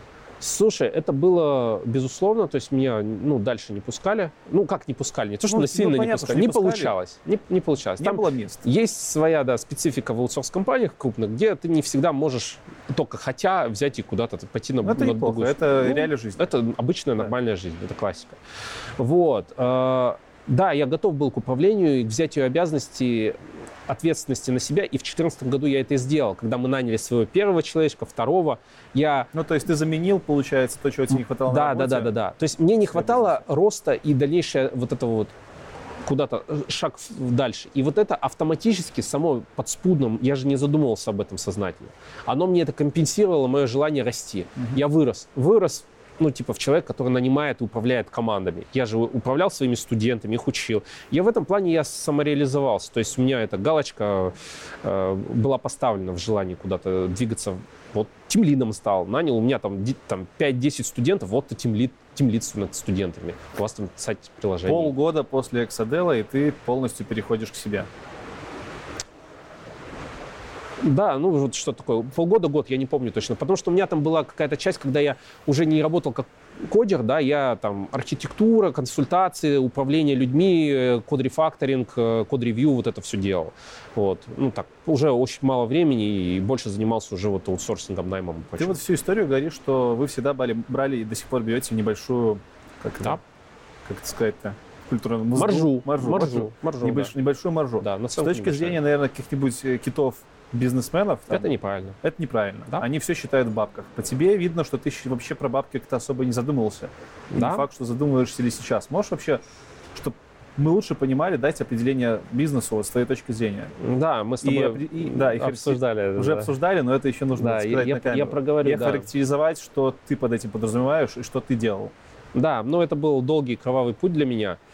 То есть, вообще, да, я нелогично действовал. То есть, по сути, я должен был вкручивать максимальную маржу, какую только могу сбить с людей, да, и как бы меня не должна волновать какая-то часть типа ну, это нечестно, и вот это вся, ну, это розовые сопли для бизнеса, что нечестно. Я вот сколько, хочу тысячу процентов наценку, я поставлю столько, потому что я могу поставить столько. А я такой, ну, как-то странно вот это, ну, как-то слишком много денег я беру. А, и так далее. Поэтому я как-то скромненько. На чем эта скромность основана, вообще непонятно. Это какая-то моя внутренние барьеры, условно говоря. Это важный, важный момент, потому что он отражает, собственно, сущность. Нельзя взять и большую часть жизни, работая айтишником, из себя это выкорчевать и стать бизнесменом, как многие пытаются сделать. Вот в чем штука. У тебя есть внутренние потолки, внутренние какие-то препоны. Но ты же пытался стать бизнесменом? Я пытался. Я даже думал, что я бизнесмен и вел себя как бизнесмен, но действовал я все еще как айтишник, как проект-менеджер, как человек, как технарь, да, а, и это, а, это, грубо говоря, заставило меня потратить слишком много денег, да, и ресурсов внутренних на проекты, которые, ну, я делал типа как бизнес, относился к ним как ремесленник. Вот. Это, собственно, вот этот обучающий проект, который я пытался делать. Последний проект, который мы пытались запустить как SaaS-сервис, да, свой, который мы в аутсорс выводим. Это, вот. это Почему? Тайм-трек, Task Tracker, да, да, да. Вот этот керк, который мы... Э, мы сейчас его переводим в open source. Почему? Я просто на определенном этапе понял, что я играю в бизнесмена, вбухиваю кучу бабок в людей, в, там, во что-то еще, оно не приносит результата. И неудивительно, потому что мои действия, они не как у бизнесмена, да, они у меня идут такие кустарные достаточно. Ну, как, знаешь, маленький мальчик с бабками решил поиграться в бизнесмена. Это смешно. Но маленький мальчик может вырасти. Безусловно, может, но вопрос, нужно ли тебе, хочешь ли ты этого, вот в чем вот. штука. Да. То есть ты хочешь сказать, что ты не про бизнес? Я понял, что как это сказать, понимаешь, вот эта вот вся шумиха про бизнес, что каждый должен стать бизнесменом. Раньше это была бизнес-молодость, сейчас там другие какие-то вот инфобизнесмены об этом кричат. Сейчас это все популярно. Бизнесмены, крупные киты выходят в YouTube, вот эти все, Оскар Хартман, Рыбаков, там их много сейчас. Они выходят, начинают рассказывать, брать интервью других бизнесменов. И молодые ребята смотрят на это, и я тоже в том числе, я же не исключение, да, я на это смотрю думаю, да, бизнес, куча бабла, свобода и так далее. Там на самом деле большой труд кровавый и отказ от семьи и прочего-прочего, но об этом как-то все очень... Все убирают в сторону вот это и э, наверх поднимают кучу бабок, крупные корпорации, тысячи сотрудников и так далее. А какая стоимость у этого всего? Все что-то как-то мало об этом говорят. Даже если говорят, прям чуть-чуть. Вот. А, и я тоже окрыленный вот этим всем бизнесом, надо делать бизнес. Особенно, когда ты аутстаффинговая компания, я просто вот общался и как-то вижу это вот все комьюнити украинских, белорусских, там, небольших аутсорс, аутстав компаний. У них у всех идея сделать свой IT-продукт, свой стартап, который выстрелит и будет их кормить. Почему? Аутстаф и аутсорс очень ненадежный бизнес. Сегодня контракт есть, завтра нет. Сегодня у тебя 10 человек, завтра 5 или там, да, и так далее. У тебя 100, потом у тебя ни одного, ну, в зависимости от того, как ты выстроил отдел продаж. Это постоянная вот борьба и кровь, да, у тебя снимают людей, им надо платить зарплаты, они уйдут, их найти сложно, там это, это сложно. И все хотят сделать очередной Facebook, единорог, вот эти вот модные слова. Мы делаем единорог. Окей, okay, хорошо, единорог делайте, слава богу, если у вас получится. Но и, и вот это все, оно как сводит с ума, и люди не понимают, что когда ты строишь бизнес, э, ты должен э, думать как бизнесмен, И думать как бизнесмен, это не значит, что я сейчас сяду, бизнес-план, ну, как бы напишу. Нет. Э, я вот тебе вчера рассказывал, и вот мне нравится вот эта формулировка. То есть ты когда строишь бизнес, у тебя ресурсы, которые ты начинаешь вбухивать в свои действия, они идут от потребностей этого бизнеса. А когда ты э, не бизнесмен в плане мышления, э, ты на основании ресурсов думаешь, что ты просто можешь взять и откупиться рублем. То есть вот как у меня. Есть деньги, я типа команду найму, это же бизнес, все же просто. Как, что а нужно? Команду нанял, у тебя идея есть, и ты такой, ну как бы вот, например, там, не знаю, там, task-tracker, да? Ну вот GitHub, они же у них такая же модель монетизации. Все же понятно, там за человека 6 долларов и так далее. Все ясно? Да. Просто да. Нанял людей, они тебе GitHub сделали, ты его выставил такой, поставил стоимость сколько-то баксов. И по идее ты должен стать кем? Единорогом, да? Нет. А люди просто не пользуются. Не то, что они не покупают, а они что? могут не пользоваться. А что даже. делать, чтобы так не было? То есть надо какие-то исследования делать более глубокие? Безусловно, вначале, да? да. Есть книга, называется «Бизнес с нуля». Очень рекомендую почитать, потому что она, это жиза я вот когда в 15 работал, мы же там несколько стартапов запустили. Я эту картину видел раз за разом. То есть я понял, вот опять же, я сейчас понял, что мне не составляет, ну как, не то, что не составляет труда, понятно, это все труд. То есть мне понятно, и у меня всегда получается довести проект до конца. Технически я его всегда доделаю. А дальше что? Как он должен продаваться, пиариться? Почему люди должны стать фанатами, пользоваться им вообще? Потому что вот мы таск-трекеры запустили, вот у меня есть аудитория на Ютубе. Я рассказал, ребят, вот мы task-tracker сделали. Тысячи человек просмотрели, сотни зашли, насоздавали тасков, но люди не пользуются таск-трекером. Почему? Он бесплатен. Он бесплатный. Типа, Jira платная, сложная, Redmine э, старый, непонятный, ну, да. неказистый, аналоги платные тоже так же бабки все требуют. Их много. Вон там есть Беларусь, по-моему, тоже какой-то проект запускали. Этот Fiber, ну, короче, вот... Fiber и Target Processor. Короче, тестекеров до хера. А тут бесплатно, онлайн, пользуйся. Люди не пользуются. Почему? Сразу идет вопрос. Бизнес с нуля. Почитайте книжку, там тупо инструкция. Вот я вам могу на протяжении вот всей своей карьеры сказать, там реально инструкция, как нужно делать онлайн стартап. Вот там просто пошагово, вот нужно делать так. И там а, в основе всего лежит. На основании даже вот описанного там метода написана другая книга, называется «Спроси маму». Смешно называется, красная обложка, там какая-то это, мама нарисована маленькая. Стифлера. И там объясняется, как проводить вот эти вот опросы. Потому что смысл какой? Ты, у тебя есть концепция идея, да, какого-то вот что. Это людям должно помочь. Почему? Почему ну, ты думаешь, что доставка туалетной бумаги дронами должна получиться? Ну, ты думаешь, классная идея. А все люди почему-то так не думают. Но тебе этого не, по- не понять. Поэтому там э, все сводится к тому, что ты должен постоянно иметь фидбэк от э, твоих потенциальных пользователей. И причем там есть даже группы первых последователей и так далее. Там целая там система. Вот в чем штука. Там не просто теория, там система выработана. Как действовать? У тебя есть теория, делаешь MVP. Обычно у нас во всех школах стартапов учат вот делай MVP. Да, всегда. Заебись, дальше ты что? Ну, я сделал, Иди выставил. инвесторам а... показывай, бабки получай. Да, но на самом деле, чтобы сделать бизнес-бизнес, сделать продукт, которым люди пользуются, и чтобы инвесторы не профукали свое бабло, а заработали на этом, потому что в этом их цель. А у наших стартаперов как? Я просто видел таких ребят молодых в Казанском, из Казанского IT-парка, когда они искали работу у меня. Хочешь историю? Давай. Очень интересная история. Ребята, 19-20 лет на рынке, э, я ставлю вот эти стажерские наши вакансии по 5000 рублей. Приходит парень такой, там типа, я хочу, сколько он там сейчас скажу, 150 тысяч. Ему 19 лет, 150 тысяч хочет. Это 15 год. 150 тысяч. 150 тысяч рублей. Половиной косаря, по-моему. Баксов, да. Охренеть. Мы платим 5. Охренеть в, Казани никто там столько не... Что это за... Что это откуда? Где, что это, это... Как оно должно у него в голове быть? Он на полном серьезе поставил эту зарплату. Я потом с ним общал. Я специально позвонил, говорю, окей, говорю, 150. Он такой, ну, я понимаю, что я там, типа, сейчас на текущем месте получаю 150. Я готов и на 100. Я такой, я готов платить 5. Это вот так выглядело, понимаешь? Да, чтобы ты просто рамки понимал, вот Жесть. это вот все. И я на 5 находил, у нас по 60 откликов так, было мотивация месяц. какая была у чувака? Как тебе э, дело не в мотивации, стартап, дело не в мотивации, а да, это вот про них. Это не в мотивации, а почему у него в голове такая модель сформировалась и стала для него нормой. Он не шутил. Он на полном серьезе думал, что он стоит 100-150 косарей. Почему? Стартап в, в Казанском IT-парке. Что-то там они делали на фронте.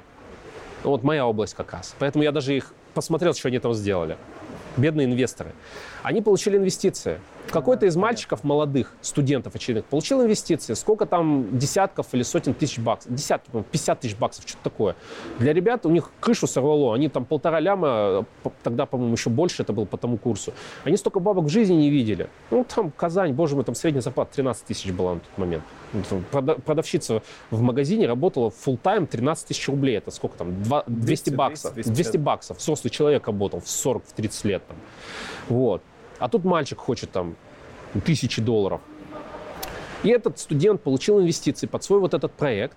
Что он делает в первую очередь? Он нанимает своих друзей, студентов, парочку, и ставит им зарплаты по 150, а сам по 300 тысяч себе платит да. зарплату. Как руководитель, он же там типа все рулит. Они, естественно, все эти бабки просирают за там, полгода, не знаю, сколько у них там хватило. И эти ребятки оказываются без работы. То, что они напилили на фронте, ну, это смех просто, ну, смех. У меня детские проекты были в начале 2000-х, по-моему, более как-то ну, рез, это, результат несли. Там это просто нерабочее говно. И эти ребятки двое выходят на рынок, ну, у одного амбиции он, Понятно. а у другого 50 он хочет. Ну, там, тысячу баксов он по, по нынешним. Но он даже этого не стоит. Почему? У них нет знаний. Они сделали неудобоваримое говно в течение полугода. До этого знаний у них не было. За эти полгода самостоятельно, без наставников, они ни хера не развились. Да и они бы вообще, в принципе, даже раз, раз, развязь за эти полгода столько бы не стоили на рынке, даже в Москве. Ну, то есть, это что? Это там хорошая московская зарплата на тот это э, была. Поэтому вот тебе про стартапы про инвестиции. Как вот думают. Это не шутка. Это вот я, я видел этот факт, я с этим столкнулся. У ребят просто, у них переклинило башку. Они абсолютно перестали отображать реальное положение дел. Окей, я ничего не... Я не стал их переубеждать, объяснять, что вы говно и вы столько не стоите. Я такой, окей, вы нам не подойдете, потому что, ну, у нас разные ожидания. Давай роллбэкнемся к бизнесу. Да, к бизнесу. И получается, что... Я забыл, о чем мы говорим, поэтому да, тебе поэтому, нужно поэтому у меня уже есть следующий вопрос. Мы да. там мысли вроде как закончили. Да. История про стартаперов интересная. Кстати, я вот не нахожу отражения про минские стартапы такие. И слава ну, богу Потому тогда. что я не нанимал, я был стартапером. Наверняка у нас тоже не, такие были. Не, там в эти, в эти парки, в этом, в Казанском, там были успешные стартапы. Но их было там ну, пара штук да. на вот такой объем. Несколько процентов. Да, да, да, да, да. Скажи, пожалуйста, вот э, ты много чего уже сказал про мышление, как мыслит айтишник, да, ты говорил? Это я тебе вчера много сказал, а сегодня я еще не Нет, ты, ты, уже, ты уже сказал, ты уже да? сказал, okay, да. Хорошо, ладно. Ты уже сказал про то, что твой подход отличается от того, что, что делают большие киты, типа Хардмана, там, Рыбникова. Я, я бы даже так сказал. Давайте так. Человек, который решил сделать свой бизнес шаверму, и больших китов типа Хартмана, Рыбакова, давайте не сравнивать вообще. Это такая разная весовая категория, вы просто не представляете. В чем у них, у них разница? И то, и то бизнесмен. Э, я имел в виду, что вот ты сейчас говоришь о Хахмане, а да. а я бы предложил прыгнуть сначала на уровне шавермы, Окей, давай. а потом вот когда ты уже шаверму сделаешь, уже начинать вот о том говорить. Потому что я просто понял одну простую вещь. Даже запустить простую кафешку намного сложнее, чем очередного потенциального единорога. Вот в чем штука. Для меня просто пока звучит, ну, это я будто бы ты против бизнеса. Вот. Не-не-не, смотри, я просто... Будто бы ты говоришь, почему не нужно делать бизнес. Вот, типа, мы не заточены, не, не. мы не понимаем, нужно там читать книжки. Я, я понял. Мы думаем не про деньги, а про что-то... Вот. Я понял тебя. Не, Тем я... не менее, у тебя компания до сих пор, и да. она работает, и работает. Да, да, да. Смотри, э я не про то, что не надо делать бизнес, я про другое. Ребят, давайте сначала мы приложим хотя бы немножко интеллектуальных усилий и разберемся, о чем бы мы хотели заниматься в жизни. Не о том, о чем все твердят, что распиарено. Да? Вот распиарено IT, всем войти в IT. Блин, но есть куча других работ да, и мы с тобой вчера обсуждали, что, в принципе, во многих работах, ну, допустим, в той же Москве, да, может быть, там в Беларуси сильно сдвиг, да, относительно зарплат айтишников и всех остальных. В Москве это как-то там регулируется. Менеджер может получать больше, чем айтишник. То есть айтишник не такая уж и белая кость по сравнению с некоторыми топами, менеджерами, сейлзами даже обычными, которые на хорошем проценте сидят, там, я не знаю, еще кем-то, да, там, э, врачом, который пошел в коммерческую структуру, он там может там плюс-минус там столько же получать, да. Конечно, не в наших с мизерными зарплатами там э, больницах. Это понятно. понятно. Да, учитель в наших средних школах не будет столько получать. Я, работая в РТШ Росту, получал копейки по сравнению с грузчиком на базе. Это понятно, это, все, это было еще в начале 2000-х, оно сейчас так же. Но сейчас есть возможность пойти в коммерческую структуру, получать там плюс-минус нормальные бабки, не будучи IT. Но это распиарено, это модно, это востребовано и, может быть, поэтому распиарено. Это кажется легко, кажется. Вот. И э, также и бизнес. Сейчас это распиарено, это кажется легко. Кто-то берет кредит, вбухивает его, просирает и должен бабок всем. Вот э, есть такой канал «Трансформатор». Да, Знаешь. Портнягин, конечно. и у них да. был проект. Вчера комментарии написали, что Да. я Портнягин из мира IT. Вот. А, ну, Ну, да, ладно. люди всякую фигню пишут. А, я, я так не считаю, что было понятно. Ну так, если кто. Я в защиту Лекса Спасибо. скажу. То есть, да. И э, не потому, что у нас с ним хорошие отношения, а по одной простой причине. Нужно немножко больше понимать, для чего человек делает те или иные вещи, в том числе YouTube-канал. Какая его мотивация и что человеку приходится делать относительно... Вот, вот сейчас люди сидят, смотрят, они... э, это я сейчас в них камень кину. Можешь потом вырезать, короче. Не, ну, я- на самом деле Портнягин тоже делает в какой-то мере хороший контент. И я про другое, я про тебя. Окей. Я про тебя. Первый раз на интервью про меня заговорили. Да, а я просто, как бы, понимаешь, я айтишник, да, и я всю жизнь поработал айтишником. У меня тоже есть определенные предубеждения в мире IT. Ну, я тебе говорил про деньги, что, типа, как бы это там стыдно еще что-то. И в плане пиара, ну, типа, западло там, типа, а, как бы, ну, мы же слишком там охеренные айтишники, чтобы заниматься розыгрышами в Ютубе. Хотя все ими за- занимаются, чтобы продвинуть канал. Ну, это какая-то херня. Ты какой-то айтишник, ты какой-то шоумен, да? А прикол в том, что есть определенные паттерны поведения, на основании которых мы же сами, осуждая кого-то, все равно действуем. И, грубо говоря, если бы ты не делал такой более интересный, менее там... Вот, я делаю философский контент сейчас, да? И я знаю, что он очень узкий, мне насать просто. Ну, то есть, да? Но если ты хочешь нести в массы какую-то идею интересную, тебе приходится заворачивать это в какую-то красивую обертку. Портнягин про это и говорил, что он там все, обертку. Вот он хорошо обернул свой пиздеж судя по всему уже, как это выявляется. Но это их дела, не будем обсуждать, да, это эти вот интриги расследования, это там все. Я про другое, да, то есть я бы не стал тебя сравнивать с Портнягиным, я бы сказал про другое. Есть оп- определенная поведенческая психология.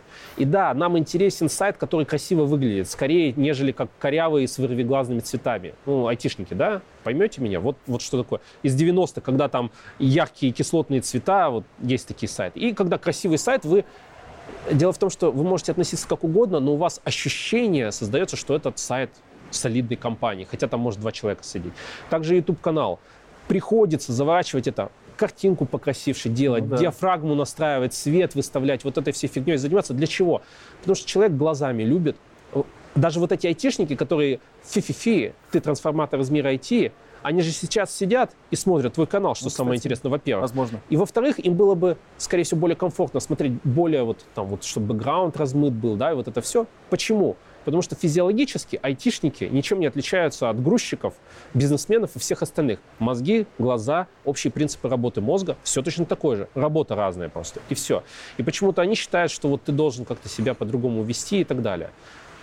Я считаю, что главное в трэш не опускаться, вот Да, не, не пиарить всякое кидаловое говно, как многие делают. Реклама, ты рекламу уже Я рекламу делаю. размещаешь, и да. хорошо. И хорошо, потому что... Ну, я чело- стара- стараюсь никогда субъективное мнение не вносить, если я не могу его а, Да. оправдать. Ну и трешак ты не размещаешь, который бывает, Тут приходит. спорный момент, потому что компании бывает зашквариваются уже после того, как После- а ты не знал, да. А я не знал. Это стрёмно. да, такое Но как бы Но это уже по факту стрёмно, ты не Нострадамус не предугадаешь. Да? Все проанализировать невозможно. Но на уровне своей какого-то своего креда ты какой-то фильтр делаешь, потому что я точно знаю, не, все, не вся реклама все, да. заходит к тебе на канал, кто предлагает, да. То есть ты не на все соглашаешься. Почему? Ну, блин, я не буду букмекерки рекламировать, потому что я считаю, что это А, а, допустим, разводило. а спортивные каналы Ну рекламируют, да, да, да. и у них там миллионы подписчики. Они что от этого там мудаками стали? Ну вот они это в их рам- в рамках ценностей их это нормально. У тебя свое кредо, ты это не попускаешь. Окей, я говорю про другое. Мы постоянно пытаемся вот эту рамку того, как должен себя вести айтишник, да, наложить на других людей, сказать, ты должен быть вот таким. Ты из нее выходишь, ты трансформатор из мира IT. Почему? Потому что ты там розыгрыши делаешь. Но я поучаствую. Что там, лайк, подписка? Что там надо сделать? Репостнуть? Слушай, а ты не думаешь, что это точно так же работает и в бизнесе? Вот опять-таки, мы закончили да. то, что есть Портнягин, и он навязывает вот это вот видение бизнеса с его точки Да, зрения. да, да. И это вот, вот это вот, э, да, да. Кстати, многие вот бизнесмены, которые его обсирали, они говорили, говорили, говорили, да, он там трепло и прочее, но мы не можем э, один факт убрать, это то, что он сделал предпринимательство популярным и модным. И с их точки зрения это круто, потому что все больше и больше людей хочет этим заняться. Как IT? Войти, войти вот сейчас, стать бизнесменом. Да, есть проблема. Многие влазят в кредит и делают это бездумно, потому что смотрят, как он это делает. Он им показывает модель, они делают так же. Вот Рома Курочка, у него был там да, да. шоу-проект. Ну, прям вот сомнительная шляпа на самом ну, надо деле. сказать, он не взлетел, и он это показал, что он не взлетел. А потому что Но бизнес поначалу... может не взлететь. Да, да. Когда ты думаешь о бизнесе не как бизнесмен по-настоящему, а как шоумен, то есть человек не с бизнес-мышлением. Потому что ты можешь как творец думать. Красиво обернет. Красивая обертка, какой-то там пиар в Ютубе, и типа оно само полетит, как у меня. У меня есть деньги, у меня есть YouTube-канал, и оно полетит. Нет. Почему? Потому что когда потребитель голосует рублем, он абсолютно по другим критериям будет твоим клиентом постоянным и так далее. И, соответственно, твой бизнес будет годами или столетиями, как в Европе, развиваться. Это другое мышление, нужно понимать. Соответственно, когда ты делаешь бизнес, я считаю, что вот шаверма, да, вот у нас есть челябинский чувак, он там, типа, Женя делает шаверму, что-то такое. Он там все раскладки финансовые. У него там ни шоу, ни вау, хотя он пытался тоже делать из этого шоу, но он молодец на самом деле, хороший чувак. Вот он не какой-то супер богатый, там еще что-то. Вот он там вот кредит что-то, по-моему, брал, еще что-то. Очень прикольно, знаешь, потому что оно жизу показывает. Мы не строим единорога, мы строим шаверму, гребаную шаверму. Попробуй сделать шаверму без ошибок. Нахера это какая-то шаверма? Я тут единорога строю, вы мне о какой-то фигне говорите. Ты шаверму сделай сначала, чтобы она была успешная, чтобы ты сам не работал у станка там, а чтобы это был бизнес-бизнес. Пусть он приносит тебе ноль хотя бы. Но ты там не работаешь, там работают сотрудники, оно самоокупается. Попробуй запусти это. Но у нас молодые люди, посмотрев вот эту вот всю шумиху про бизнес, мы слишком хороши для этого для какой-то шавермы стоять у прилавка, скатывать шаверму по 12 часов в день, по 14. Я же бизнесмен, я найму, я делегирую, вот эта вся херня. И на этой херне все и погорают, и я в том числе. Когда я начинаю делегировать, а не ручками там что-то крутить, у меня получается не бизнес, а говно. Ну тут нужно найти середину, потому что ты можешь... Но ее нужно искать снизу, а не сверху. То есть не вбухивая кучу бабок и э, вырезая косты, а начиная с собственных рук. Овчинников, Додо Пицца. Мне нравится этот пример. Почему? Я книжку его прочитал, как у него то... Вы почитайте книжку. Там это тяжелая книга. Я купил эту книгу у него давно и прочитал. Это не, не, не, не та книга, которую привозят а, с пиццей? А оранжевая книжка, да. Она, вот да? Это, да. От корки до корки. Да. Читаем, очень тяжело читается. Потому что поначалу она ни хера не весела, ни хера не шоу. И вот там просто показан путь. Как он с этим, вот со своими канцтоварами просто вот это кровь, боль, слезы и пот. Я про семью его молчу, у него дочка там. Как они там с ними это все разруливали в личных отношениях, я вообще там не упомянуто практически. А это большой вопрос для человека. Поэтому вот она реальная история. Купите в любой Додо Пицце вот эту книжку, купите, прочтите. Вот вам реальный бизнес. Он начинал это все строить не с, даже с, он даже свою пиццерию в подвале начал делать, уже имея опыт в констоварах. Это важный опыт. Он несколько лет кровью харкал и в кредиты залазил и потом это распродал чуть ли не... В... И потом опять влез в кредит и сделал эту пиццерию. Но мозги были другие. Я рекомендую начать с того, чтобы сделать эту самую шаверму, понять, как эта вся штука работает, перестроить свое мышление и потом уже развиваться потихонечку, понемножку. Не смотреть на Харкманов и Рыбаковых, они миллиардеры. Я уже, я еще раз говорю, вот к чему. Это следующий, это сотый этап там, их видения, инвестирования, Просто у меня вот выпуск был, да, вот что миллионеры делают, делают шоу и так далее. Как я уже сказал, это обертка, которую даже вот они делают, да, чтобы привлечь публику, аудиторию, чтобы потом начать рассказывать какую-то жизу. Хартмана посмотри. Прыгал, скакал, что-то там какой-то фигней занимался, начальный его канал. Получил 300 с лишним тысяч. Вы посмотрите его лекции сейчас. Да, да, да. Это такой умный человек. Он настолько глубоко и философски мыслит, это просто, я такой сижу и думаю, чувак, какого хрена ты это раньше не говорил? А потом понимаю, он делал сначала обертку, люди там шли на это вау, а потом он бац, и какой-то пистон истины вставил куда нужно. Поэтому я... И вот мне это не нравится, что начинает... Но я понимаю, да, вот и дело в том, что вот мы, кто осуждает там Лекса, там Хартман, еще что-то, мы думаем так, что ну, где же за? А на самом деле он делает аудиторию, а потом дает. Дуть. Шнуров, еще что-то, еще что-то, маты, хуяты. А сегодня, а сегодня вышел выпуск про ВИЧ. Про ВИЧ, про Колыму, про, Колыму, про да. репрессии, да, да, да. про Бодрова он там делал видео. Ты понимаешь, человек, да, Мы можем осуждать эту методологию, но мы же сами так и думаем. Мы же это самая масса, которая их смотрит. И не знала бы о них ничего. И YouTube бы о них ничего не знал, и мы бы ничего не узнали о чем-то важном. К сожалению, эта хрень так работает. В наших собственных башках мы сами это создаем вот так. Потому что мы те, кто смотрят, мы те, кто формируем этих людей. И мы даем им паттерн поведения, как нужно себя вести, чтобы мы это смотрели. И бизнес — это то, не как мы предполагаем, а как человек показывает нам, как он думает. В, в книжке «Бизнес с нуля» это описано. Это тебе может казаться абсолютно нелогичной херней, но оно работает. Твои розыгрыши, они работают. То, что ты делаешь контент более нужной публике, это она тебе сказала, что им нужен такой контент, поэтому ты его делаешь. Понимаешь? Ты, ты делаешь эти красочные обложки не потому, что тебе в кайф. Я их терпеть не могу.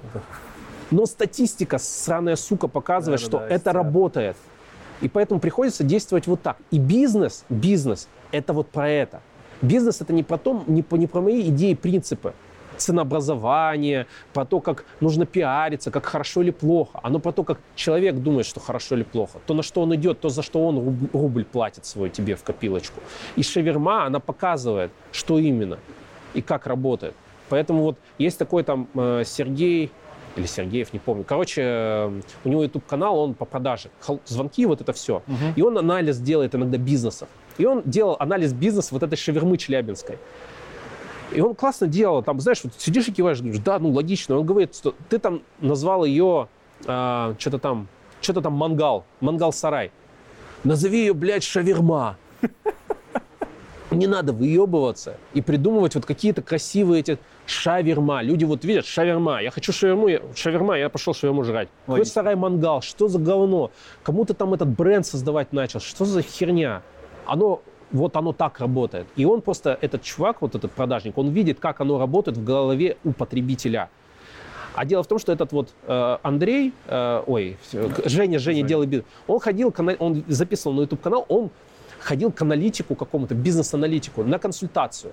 И вот этот вот пиздобол, я по-другому его назвал. Я когда смотрел это, его ролик, я думаю, какое чмо, боже мой. И он логично же рассказывает консультанта. Он рассказывает о том, что, ну, человек что хочет. Мы, типа, голубой океан, вот эти модные вещи, ребят, если кто-то знает. Голубой океан, выйти с конкуренции. Мы что должны? Вот, это таксист, он что хочет? Он хочет, чтобы поесть быстро. Поэтому мы сделаем мини-шаверму, которая на один укус. Этот вот э, чувак-то по продажам, он говорит, че, уел, что ли? Там типа, грубо, Человек хочет дешево пожрать побольше. Что, какой, блядь, там укус пахнет в машине? Чё? Таксист жрать хочет за 100 рублей просто, пожрать огромную мясистую шаверму. И это так работает у человека, а не у аналитика и бизнес-консультанта в башке. Потому что он думает на основании каких-то своих теорий. Вот он, я не бизнесмен. А вот этот продажник, он бизнесмен, и у него есть бизнес, у него есть там продажники, и он сам продажник. И он понимает, как потребитель работает. И я про это говорю, ребят, давайте научимся. Если ты хочешь бизнес делать, вопросов нет. Но чтобы ты не потерял, не харкал кровью, как вот эти все люди, начни не вот с этого делегирования, вот этой всей шумихи. Начни с этого понимания, как работает башка потребителя. Не твоя, не твое понимание, как она работает, а его буквально голова работает. И этот навык нужно выработать в жизни. Сколько у тебя лет ушло на это? Я все еще этому не научился, я совершаю эти ошибки. Я говорю, я понял, я почему пошел в аутсорс сейчас? Ой, в аутстав. В аут... Ну, аутсорс, аутстав, оно... Ой, нет, извини, не аутсорс, не аутстав. В open source, извини, а, я уже заговариваюсь к вечеру. Okay. Почему я в open source пошел? Я просто понял, что сейчас я не хочу продолжать развивать эту тему. Я, да, у меня башка перестроилась. То, что я тебе сейчас говорю, да, вот я до этого дошел. Но я не хочу делать бизнес сейчас, вот именно бизнес для бизнеса. Я просто не хочу. Почему? Потому что когда я решил в open source пойти, я почувствовал радость, как в детстве, когда я какие-то программки писал, и у меня что-то получалось я понял, что я сейчас могу финансово, то есть я, у меня нет необходимости там финансово как-то дополнительно обеспечивать семью.